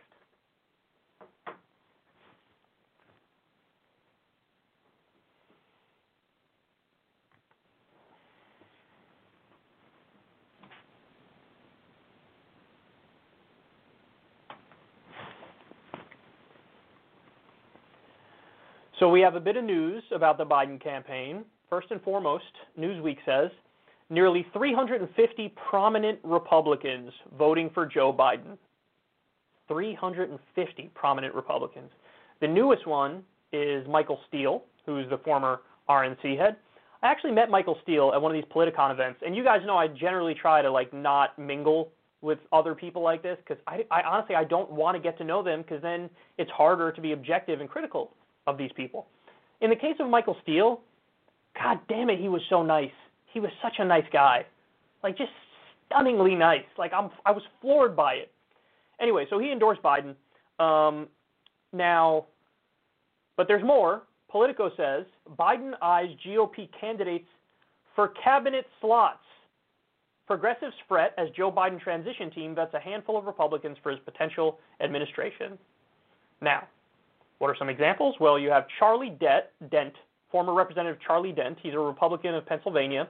He resigned from Congress in 2018 and became a lobbyist. A lobbyist. Then we have John Kasich, anti-union, anti-choice John Kasich, uh, and Jeff Flake. By the way, Jeff Flake, thanks to Dave Anthony for tweeting this fact, I learned about it. He has a 93% conservative rating from you know one of those groups that judges how how the politicians are are in terms of their ideology and their philosophy. 93% conservative voting record. Jeff Flake does. There's an argument he's to the right of Donald Trump. And this is who Biden wants in his administration. Now, is this going to make like a bunch of Republicans run out to the polls to vote for Biden? No. So why is he doing it? Well, some people might say, oh, he's trying to get those votes, which is why he's doing it. Possibly. The other thing that's possible is he kind of agrees with them, which gets to my main point here, which is listen, if Joe Biden is getting the endorsement of 350 Republicans, and these Republicans say something along the lines of, you know what, I think I was wrong about a bunch of stuff. I'm now anti war. I'm now in favor of Medicare for all. I'm now, I want universal basic income. I want to raise wages. I'm pro union. So, in other words, I'm going to meet the left where they are on the policy substance, and I'm going to meet the majority of the American people where they are on the policy substance. If that was the situation, I would welcome the 350 Republicans with open arms. I don't care about what you did in your past. I don't care about what you said in your past. If you want to work with somebody for the betterment of the country and to move us in a better direction policy wise, of course I'll accept you. Of course I will. That's awesome. The problem is these 350 prominent Republicans, they're not moving an inch. They're not moving a millimeter. At all. They're moving nowhere. They're moving nowhere. Because what they realize is, oh, Joe Biden is effectively a moderate Republican. This is the guy who wrote the crime bill. This is the guy who did the bankruptcy bill. This is the guy who supported the Iraq war. This is the guy who reached across the aisle to try to cut Social Security and Medicare. So I don't have to move anywhere. I'm perfectly comfortable and right at home with Joe Biden. So, in other words, they're not signing up for a left agenda. They know Biden is signing up for a center right agenda. So that's why they're endorsing him. And that's why it pisses me off. That's why it pisses me off. And putting guys like Jeff Flake and John Kasich in his cabinet, it's because he kind of agrees with them on stuff. He kind of agrees with them. They're going to say all this stuff about being a deficit hawk and we don't we can't have any more debt, so stimulus is a bad idea even though the economy's not doing well. And he'll be like, "You know what? I kind of agree. I've been a deficit hawk throughout my career. It was one time I was for a balanced budget amendment." So, he wants those voices in the room because he agrees with them on many things. So it's not, my point is, maybe it's not like a strategy to try to get more votes, in which case, even if it was that, that wouldn't work. They're not going to vote for you. The actual, you know, the Republican voters, the people, they're not going to vote for you because you got some unpopular assholes who happen to be Republicans in your administration. So I don't think it's strategic. But even if it was strategic, it wouldn't work. I just think he kind of agrees with them. And the final point is sorry, but it's true. The the progressives, they're so cucked. They're so cucked. Just like the other day, where 39 of them got together and a bunch of progressive groups got together and they did a, a you know, a letter saying, "Mr. Biden, sir, no lobbyists in your administration, no corporate executives in your administration." And Joe Biden was like, whatever. Anyway, let's bring Kasich and Flake into the administration. Let's do that. Because there's nothing, again, there's nothing attached to it. Hey, do this or else. There is no or else. There's like, can you do this? And by the way, if you don't, I'm still going to pledge my support and do whatever you want. Cucked. Super cucked. And now, you've made clear I'm going to be there no matter what. Bernie's doing events for him more than he's doing events for himself. And you hear progressives fret as Joe Biden transition team vets a handful of Republicans for his potential administration. Yeah, and you're going to sit there and you're going to take it. You're going to sit there, you're going to see it unfold, and you're going to take it. You're going to go, hmm, okay, yeah, so John Kasich, oh, Jeff Flake, okay, you want to go to the right, okay. Then you're going to be like, but Trump's bad, so we'll go right along. And you wonder why you have no political power. So you got to throw around your weight sometimes. You got to draw some red lines sometimes. And They didn't do it at any step of the way. And as a result, now you're getting Republicans in the administration to do Republican stuff because Joe Biden kind of agrees with them.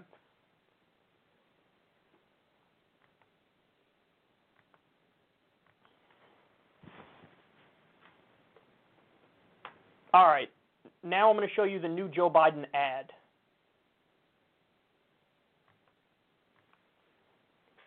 Joe Biden released a new ad that's running all over TV.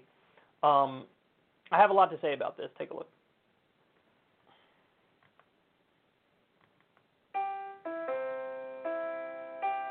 There is only one America. No Democratic rivers. No Republican mountains. Just this great land. And all that's possible on it. With a fresh start. Cures we can find. Futures we can shape. Work to reward. Dignity to protect. There is so much we can do if we choose to take on problems and not each other, and choose a president who brings out our best. Joe Biden doesn't need everyone in this country to always agree. Just to agree, we all love this country, and go from there. I'm Joe Biden, and I approve this message. So I have uh, I have two different commentaries on this. Okay, the first one is from my perspective, from the perspective of people who generally agree with me, usually young, left-leaning people, um, independent-minded people. My reaction to this ad is, and by the way, it was Sam Elliott, actor Sam Elliott, who was doing the voiceover. I hate it. I hate everything about it. Um, I despise it. it. This is everything I despise about politicians. Everything. Let me tug at your heart heartstrings with some uh, you know patriotic music. Let me um, say absolutely nothing about policy. Nothing was in there about I'm Joe Biden. Here's what I'm going to do. I'm going to do a, a new New Deal, an infrastructure deal. I'm going to do Medicare for all. He's not going to do Medicare for all. He's probably not going to do an infrastructure deal. Uh, I'm going to raise wages. I'm going to increase unionization. We're going to we're going to dig this country out of the pandemic by doing fill in the blank. There was none of that. Nothing about what he's actually going to do. Nothing at all. Nothing. So, from my perspective, I hate it because what he's doing is I'm just going to fill the room with noise. I don't have anything really to say that means something. So, I'm just going to do the whole old school politician 1980 style let me sound like i'm incredibly patriotic and you know there's no democratic rivers and republican roads or whatever the fuck they said. Yeah got it. We're all americans. Oh, oh yeah let's get along even though we disagree. Oh oh yeah oh wow what a deep thought. What are you to do? So i despise it okay? I, everything about that ad i hate. Um, now for the other commentary. This is the exact kind of brainless boomer drivel that got him here in the first place. And there's an old saying, dance with who you brought. Is that how the saying goes? Dance with who you came with? Something like that. Um, I mean, the whole campaign was this. You had people arguing policy on stage in the debates. And he chimes in and says some nonsense about, we're Americans, man. Come on, Jack. We're Americans. And when you're American, you can do stuff that's good and a lot of boomers were like, oh, yes, oh my God, he said he's for good things. I like good things. So listen, it got him to where he is. This hokey, corny nonsense got him to where he is. And in some ways, you could say it's a backlash from the Trump era, where Trump is so non presidential, so not professional, so not politician like, and it's chaos and mayhem and insanity every day that some people were just like, oh my God, just let me breathe, let me take a breath, let me feel like I can unplug for a second, just give me something that feels somewhat normal, oh my God. And Joe Biden comes along and he's like, hey, my brain's not working, I'm a zombie, I got one foot in the grave, but you know what? Here, I'll throw some platitudes and cliches your way. We'll talk about America is great when we come together and stuff. By the way, when he does the whole thing about there's nothing we can't do, which he says all the time, he says we can't do Medicare for all. You can't have one of your things be like, well, there's nothing we can't do as Americans, and then also be like, we can't do Medicare for all, we can't do free college, we can't end the wars. So anyway, I hate this. I despise it. It's disgusting. It's terrible. It's everything I hate about politicians. It's vapid. It's vacuous. There's no there there. And at the same time, Joe Biden got to this spot pretty crushingly by doing this same garbage. So it's very possible, even though this doesn't strike a chord with me, even though this probably doesn't strike a chord with you and many other people in our demographics, there are plenty of older voters, suburban voters, who are like, yeah, I like this. So what we're going to learn very quickly is, yes, Trump is horrendous. We all know that. And if he loses, then we bring Biden back, right back to the status quo and the same old, same old. And even though the same old, same old might sound appealing at the moment because Trump is so insane, once we get into the same old, same old, everybody's going to realize, oh my God, same old, same old is a lot worse than I thought it was.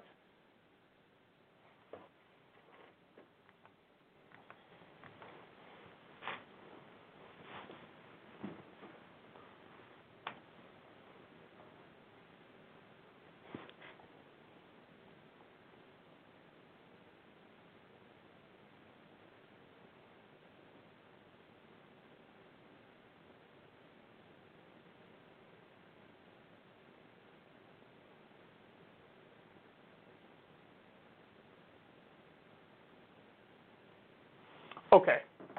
Let's make fun of Dave Rubin.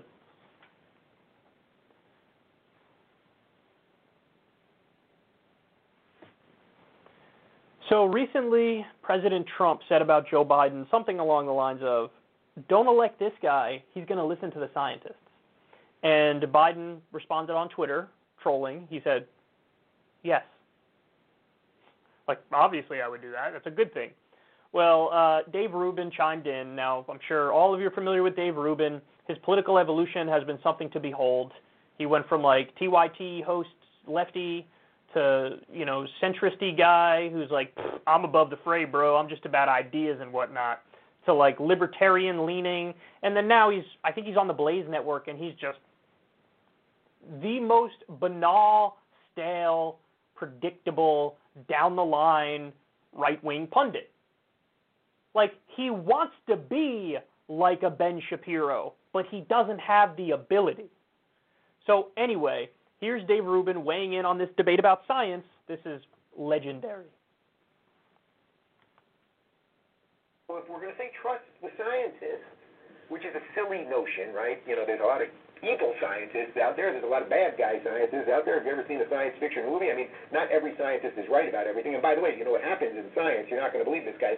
There are often discoveries that then get debunked by things after that as we get finer instruments and more information and the rest of it. Science is often in the business of debunking science. That's that's the beautiful thing, you know.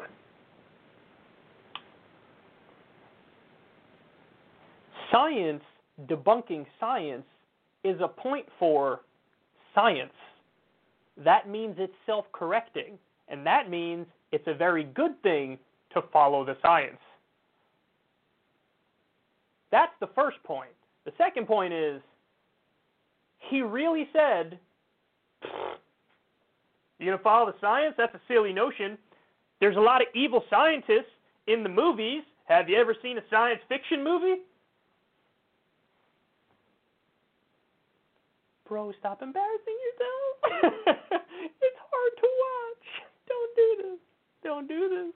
This is like when he was on Rogan's podcast, and Rogan wasn't even trying to school Rubin and he ended up schooling Rubin on regulation, where he was acting like.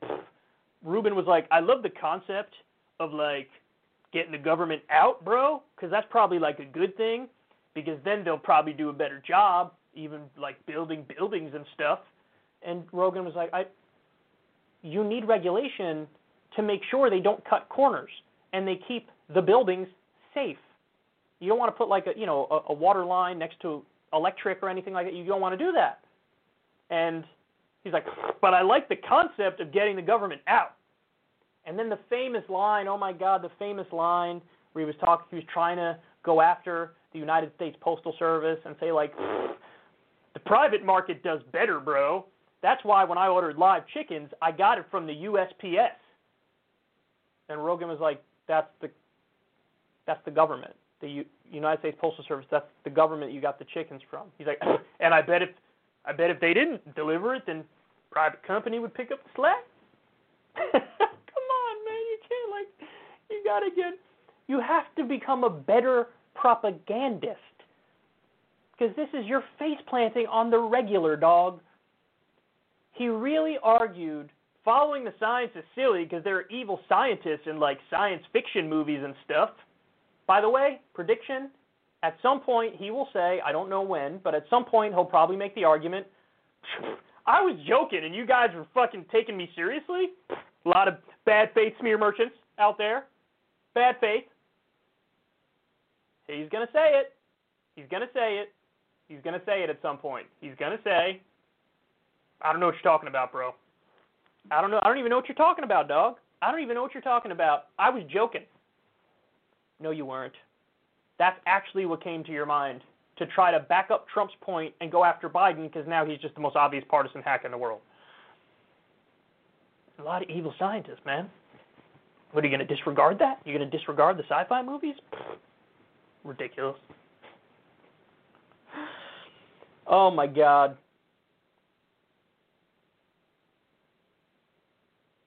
There you have it, Dave Rubin. I mean, he's got people who listen to him. He does. How much longer will they listen to him for? I'm going to guess there will be a, a slow but steady decline because even if you gen- generally like the guy, stuff like this is just at some point even you start feeling embarrassed for ever liking him.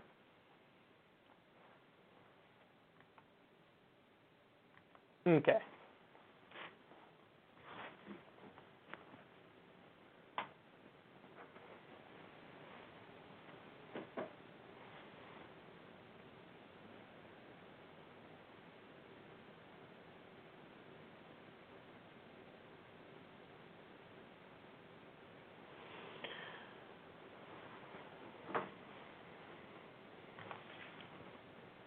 We have some news on immigration. It's making its way around social media at the moment. This is a pretty big story. Take a look at this.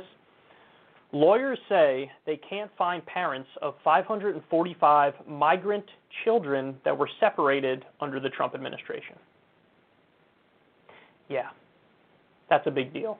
The child separation policy is a big deal. Um, it's actually been a very prominent issue, I feel like, featured under the Trump administration by the media. And um, I mean, I don't know what the official policy is at the moment, but obviously they shouldn't have the child separation policy. They shouldn't have that. And they definitely should come up with new rules and start enforcing them. Rules being don't separate them almost under any circumstances. I mean, in some circumstances, I guess they have no choice, but as much as possible, stay on the side of don't separate them and leave it like that because you can't have this continuing to happen. 545 migrant children and they can't find their parents. I mean, that's a nightmare. It's a nightmare. Now, um, there's another part to this conversation which is uncomfortable for a lot of people, but I bring it up because it's factual, and so I got to give you the truth. But this, to be fair, hey, MSNBC covered this. You could see the MSNBC stamp on the bottom right there. But this is a little known fact. ICE removals under Obama are way more than they are under Trump. So you can see there Obama's first term and the numbers, you got nearly 400,000 almost every year. In 2012, it was over 400,000, right? And then Trump, you see he's nowhere near it. Trump has deported way fewer undocumented immigrants than Obama did. That's the truth. They didn't make this up. This is real. Now, there's a question as to how did this happen. The answer is interesting. Apparently, it's not that Trump doesn't want to deport more, but what's happened is there are a lot of uh, local police that are refusing to work with ICE. And they say the reason that they're doing that is because when they were doing that all the time, there would be a giant increase in crime because undocumented immigrants were then afraid to call the cops when they saw a crime happen because they know, hey, if I call the cops, I might get deported. And so there was a, there's an increase in crime when you when ICE works with police departments and police turn undocumented immigrants over to ICE because then the undocumented undocumented immigrants do whatever they can to stay out of the public's eye and so they don't call the cops under any under any circumstance. And so when you talk to a lot of these officers, they say, "Listen, it is what it is. We have to have a situation where we don't work with ICE because if we work with ICE, crime spikes in our community. So we can't have that." So that's their reasoning, and that's interesting, isn't it? I find that's like a really fascinating dynamic that came about. But yeah, virtually the entire time under Obama, they were working with ICE. Police departments were working with ICE, and the deportations were through the roof. And under Trump, they've largely stopped working with ICE. And so even though Trump has the will to deport more than Obama, it, it, it hasn't manifested as a result of that. Um, now, the other thing is, in so for Obama, a very high number, a very high percentage of the people he deported were criminals. Not just undocumented immigrants and their crime is being an undocumented immigrant. No, they were actually like they had criminal records. Now, they should have been more specific with it and said, hey, nonviolent criminals we won't touch, but anybody who is a violent criminal, yes, you can and should. Um, they didn't do that, I don't think. But apparently, in for the year 2015, Obama's last year, 91% of people removed uh, were previously convicted of a crime. So he was deporting criminals. Now, under Trump, even though he has fewer deportations, he is not prioritizing criminals. He's deported many non-criminals. So that's a, that's an issue where, like, even though Obama deported more, I think his approach is more reasonable than Trump's, which is just almost like I'll deport whoever again, even though he's deported fewer people, who those people are, I think, are it's worse. So um, that's a really interesting fact as well. So listen, the fact of the matter is, there's a reason why Obama was called the deporter in chief because he deported a hell of a lot of people. That was Obama and Biden. And it is true. Listen, keep it real. As a general rule, Democrats will go right back to sleep when there's a Democratic president, and a Democratic president could start doing right wing stuff. They won't say anything. They won't say anything. It's just Trump brings out, you know, the anger of these people. And even though Trump's not deporting as many people as Obama, he gets more pressure on issues involving immigration. So, child separation policy has to stop. I don't know exactly what the deal is with it right now, if they did nominally stop it or whatever, but 545 migrant children separated from their their parents. You know, I'd love to see those numbers for Obama's time in office. I don't know if they exist though. I don't know if they exist because I'd like to compare that as well. Because oftentimes when you peek under the hood, a lot of this stuff is really interesting and not exactly what you would expect. But there you have it. The record of both of them on immigration for various reasons is not too great. Okay.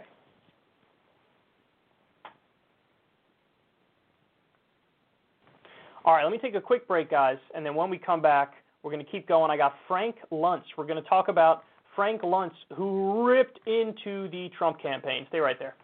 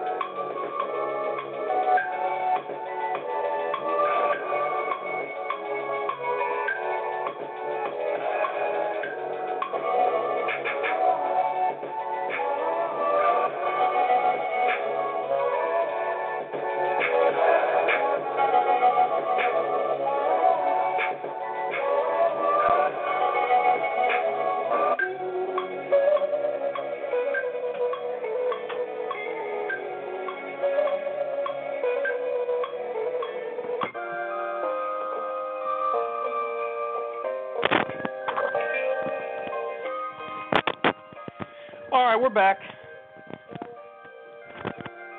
Told you it'd be a quick break. I had to pee. All right. All right, let me dive into what's happening with Frank Luntz, Republican pollster, who is saying some interesting things. But of course, I don't know what story it is. Okay, here we go. Number nine.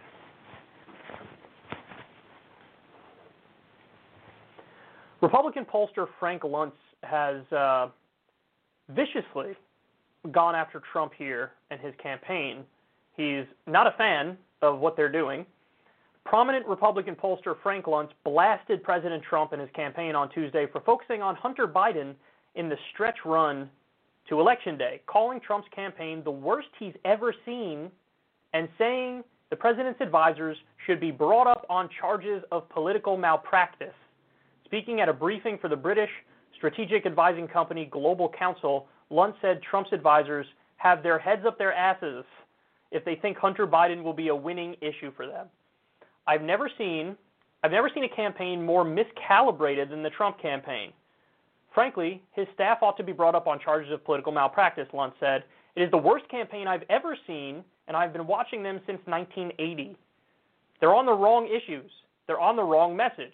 They've got their heads up their asses. Your damn job is to get your candidate to talk about the things that are relevant to the people you need to reach. And if you can't do your damn job, then get out. Wow. By the way, he continues. I love this quote. Nobody cares about Hunter Biden. Why is Trump spending all of his time all of his time on him? Hunter Biden does not help put food on the table. Hunter Biden does not help anyone get a job. Hunter Biden does not provide health care or solve COVID. And Donald Trump spends all of his time focused on that, and nobody cares. Now, listen, if you're saying, hold on, it, corruption's a legitimate issue, they are corrupt, so that's fair. I actually agree with you. Yes, corruption is a real issue. I do think that the Bidens and what went on there with Burisma, of course it's corruption. Of course it's not good. That's all true. But look at his point. His point is, dog, you got like a few weeks until the election. You got a few weeks until the election.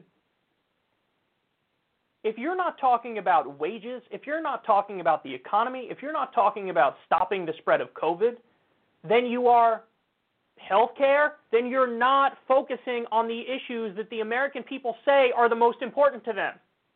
By the way, what did Trump do in 2016? He went to the Rust Belt in the final weeks every single day. He was doing rallies there saying, I'm going to protect your job, they're going to outsource your job. Who do you want to pick? So he was kitchen tabling the debate. He was saying, I'm going to make this relatable.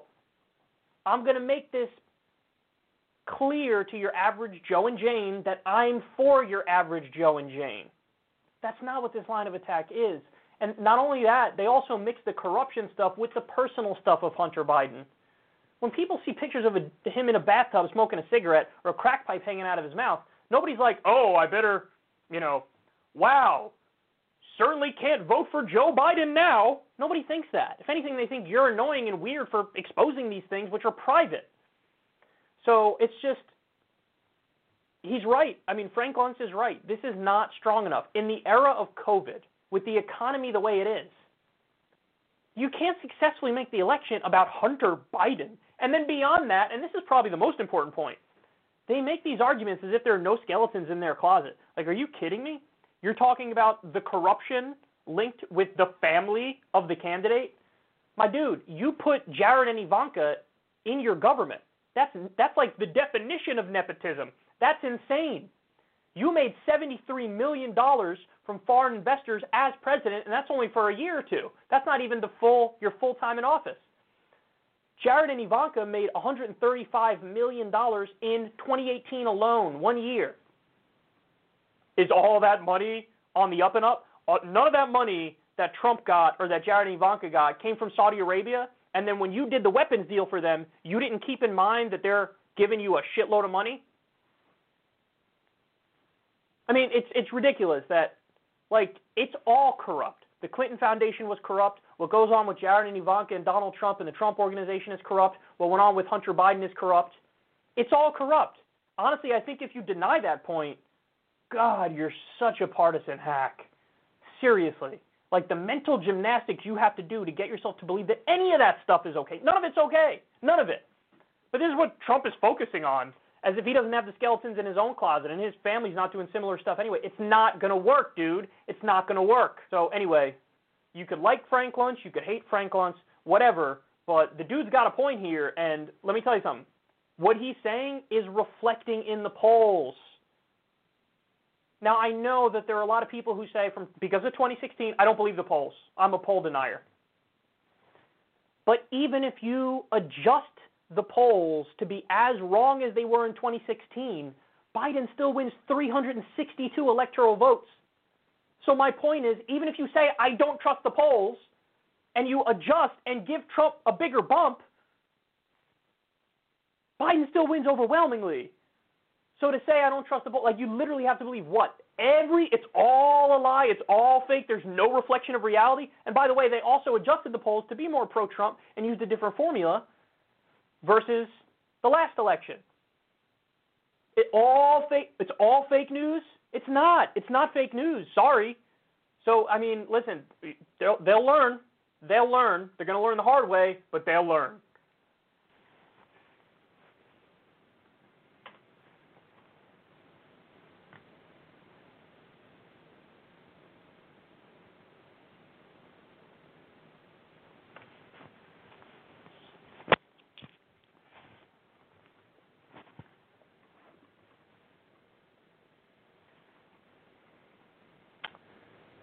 This story is just so depressing.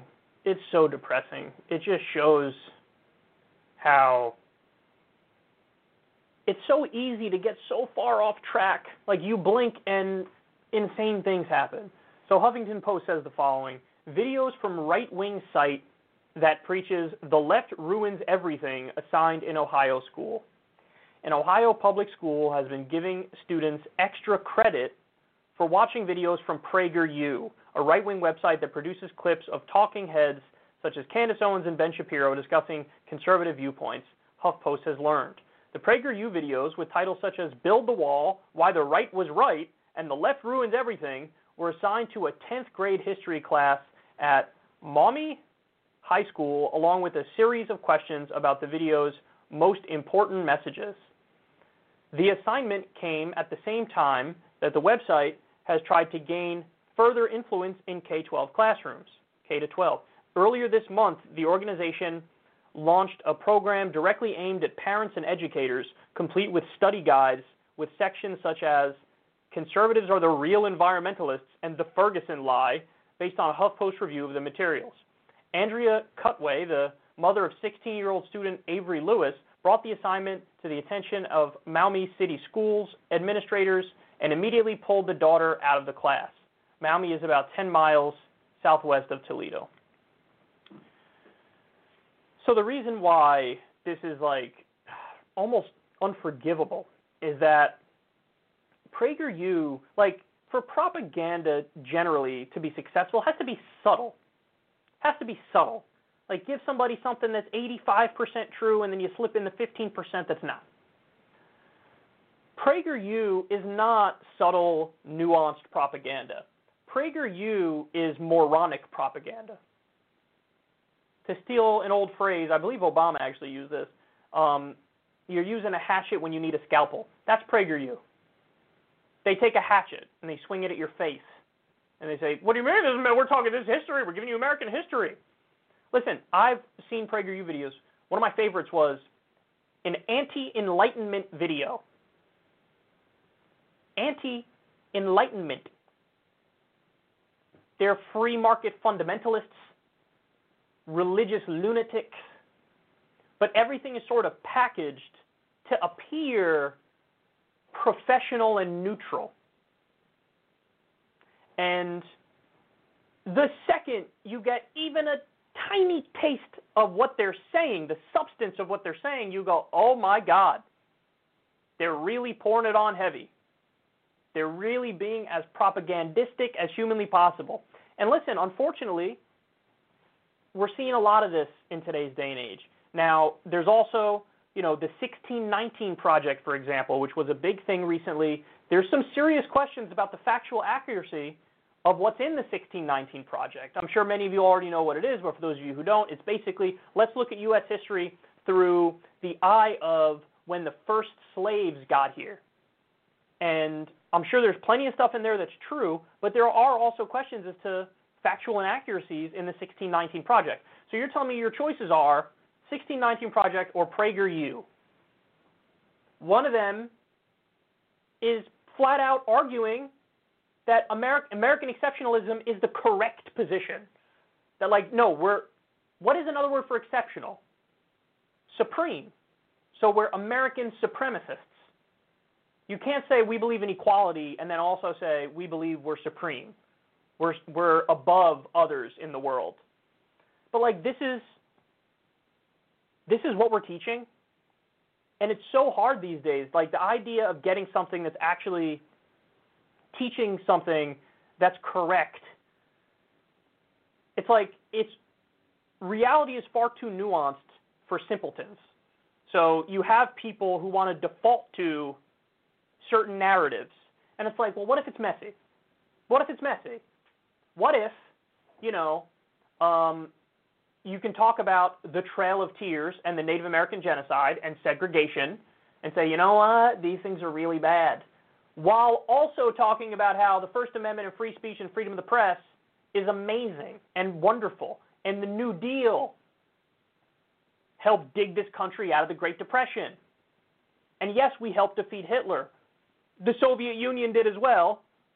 But yes, that was a good thing. So you could talk about good, you could talk about bad, you can be nuanced about it. But this is where we're at.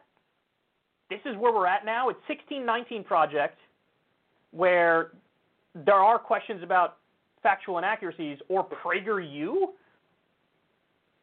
who's they're just wrong about virtually everything. It's just hardcore right-wing propaganda. It's it's a scary thing because somehow in the information age it's like they're trying to drill into people's heads these narratives from early on. And, you know, I don't want the only narratives to be America's a horrendous country and it, racist to its core and irredeemable, or America's right about everything, American exceptionalism is awesome, uh, capitalism is flawless, the Enlightenment was stupid, religion is amazing, you know, whatever, fill in the blank. So, but this is where we're at and it, like it, it's really depressing to me how stupid it is that we're in this place where we are.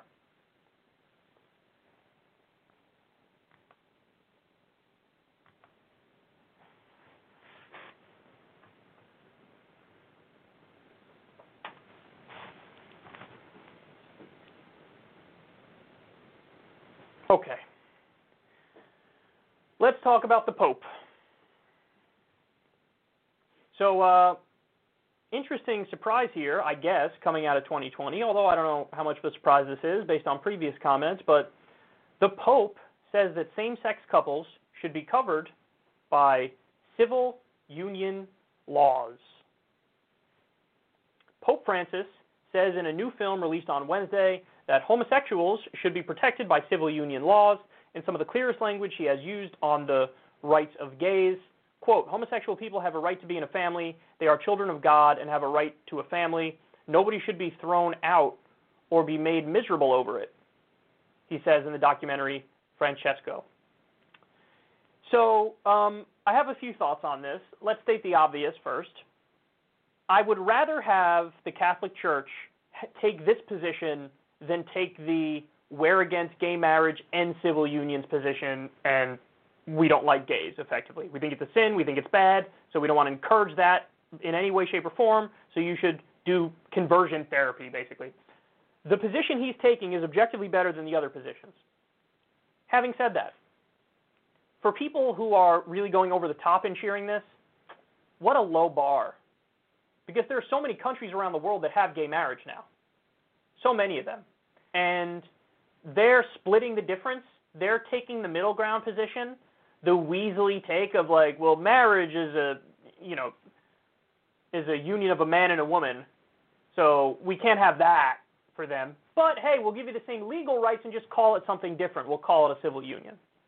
So they're taking the middle path, even though we've already evolved to the full thing, at least in the U.S. and many other places.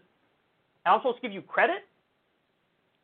But see, that's the thing is like, if you wanna, if you wanna portray yourself as some sort of moral and ethical authority, whose whole purpose on this earth is to try to bring about a more just world and do the right thing and bring about more happiness and equality, limit poverty, end poverty, end war.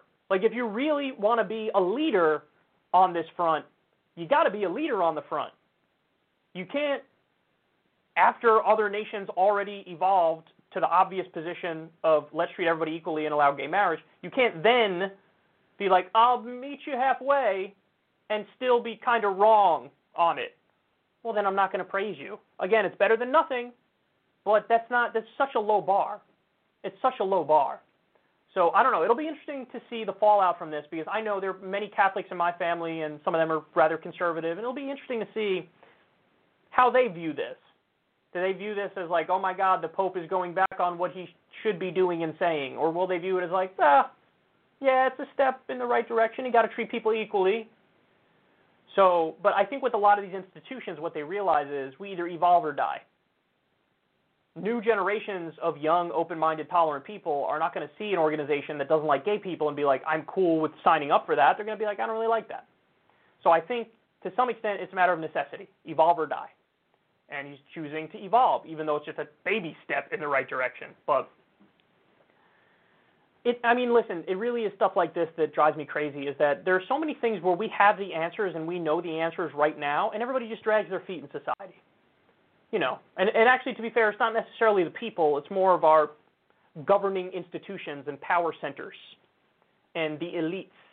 So, like, you know, for example, we know that we're bombing eight countries and we shouldn't be, but we just keep doing it. And there will come a time where we stop doing it and the empire declines, and then, you know, you read in history books and we're like, yeah, we kept doing that for decades and decades and decades, and the kids will be like, why don't why did uh, why did you even do it in the first place? And if you did it, why didn't you stop after like a year? I mean, obviously that's crazy. You're killing civilians and everything, and everybody will be like, yeah, you know, you're right about that. We're doing it right now. we're doing it right now. These things, and we just kind of passively accept it, even though we know it's wrong, and that's what annoys me. Passively accepting things that are wrong and not standing up and saying something about it now when we can make a difference whether it's the wars continuing, whether it's, you know, millions of Americans not having health care, whatever it might be. But these things are egregious, egregiously immoral and unethical. And so forgive me if I'm not, you know, falling all over myself to give credit for the tiny baby step in the right direction when if anything if you really wanted to be a moral leader maybe you led you should have led the way from the very beginning and said we we think gays should be treated equally and we're in favor of gay marriage imagine if the catholic church was the first to do that then that would deserve credit. But no, you're ever so slowly following the moral trends of history and trying to jump in front of the parade a little bit here, and I don't know. It's just such a low bar, and it's like, come on, can everybody just let's get to where we know we need to be? I know, maybe I'm impatient, but that's how I feel.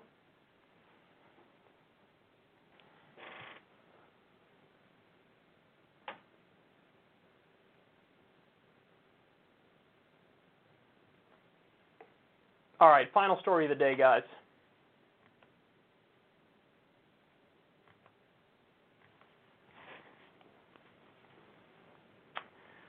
I love this story from The Hill. It's one of my favorite, and the reason why it is is how shamelessly made up it is.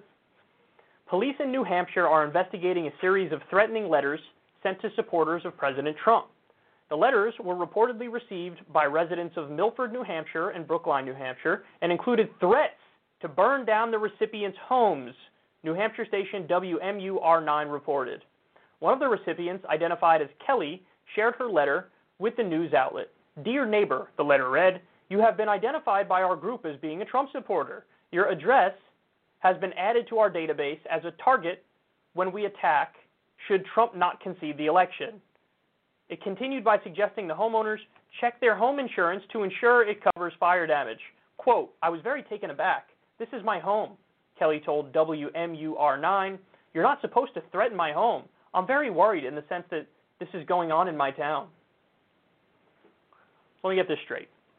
Trump supporters approached the media and said, Oh my God, you have to cover this story. We're being victimized. We're under attack. And then they say, Letters were left at our houses where the letters say, If Trump doesn't step down, we're going to burn down your house. You know, call me crazy, but I think the type of person who would burn down somebody's house is not the type of person who would pre plan and send a letter expressing and letting somebody know that indeed I plan on burning down your house. That's not something you do. If somebody's crazy enough to burn down a house, they don't send letters expressing that this is what's going to happen. You know what this sounds like to me? Sounds to me like a bunch of Republicans want to play the victim, want to play the victim card, and so they're they somebody was leaving letters either at their own door or there's other Republicans who are like, we're going to do this and blame it on Antifa, blame it on the left, show how out of control the radicals are, and here we are. This reminds me of that famous story now that blew up where some guy was like, oh my God, my property was vandalized by the left. And one of the things that he wrote in graffiti on his own driveway was like, blacks rule. what? Blacks rule, and they like burned an American flag or something. And he's standing there like, yeah, they, they got me. No, you did all that. You did all that because at the end of the day, there is a certain percentage, small percentage of Trump people who they love the victim stuff and they're jealous when people on the left play the victim in a variety of scenarios, sometimes legit, right? They wish they had that. They want to be the oppressed. Gives them a sense of an in-group, out-group mentality and tribalism, and it makes them feel closer. And so they want to portray, we're the good guys and they're the bad guys. We're so victimized. Oh my God, the left is so extreme. Oh my God. They sent a letter to me saying that they're going to burn down my house. Let me share it with the media and whine. I'm calling it right now. You might say I'm a dick for being as confident on this as I am, but I'm calling bullshit. I am convinced already that this is not real, that this is fake. Either they wrote the letters and gave, you know, put them on their own doorsteps and played the victim, or some other Republicans did it unknowingly to other Republicans. You know what I mean? Like, in other words, there is an attempt to be like, see how out of control Antifa and the radical left is. You got to vote for Trump because look at look. These are the the lawless mob you want in control. Look at what they're doing. Ridiculous. You should have came up with a better scam because I'm certainly not buying this one. All right, guys. I love you, baby. I'll talk to everybody soon. Enjoy the rest of your day. Peace.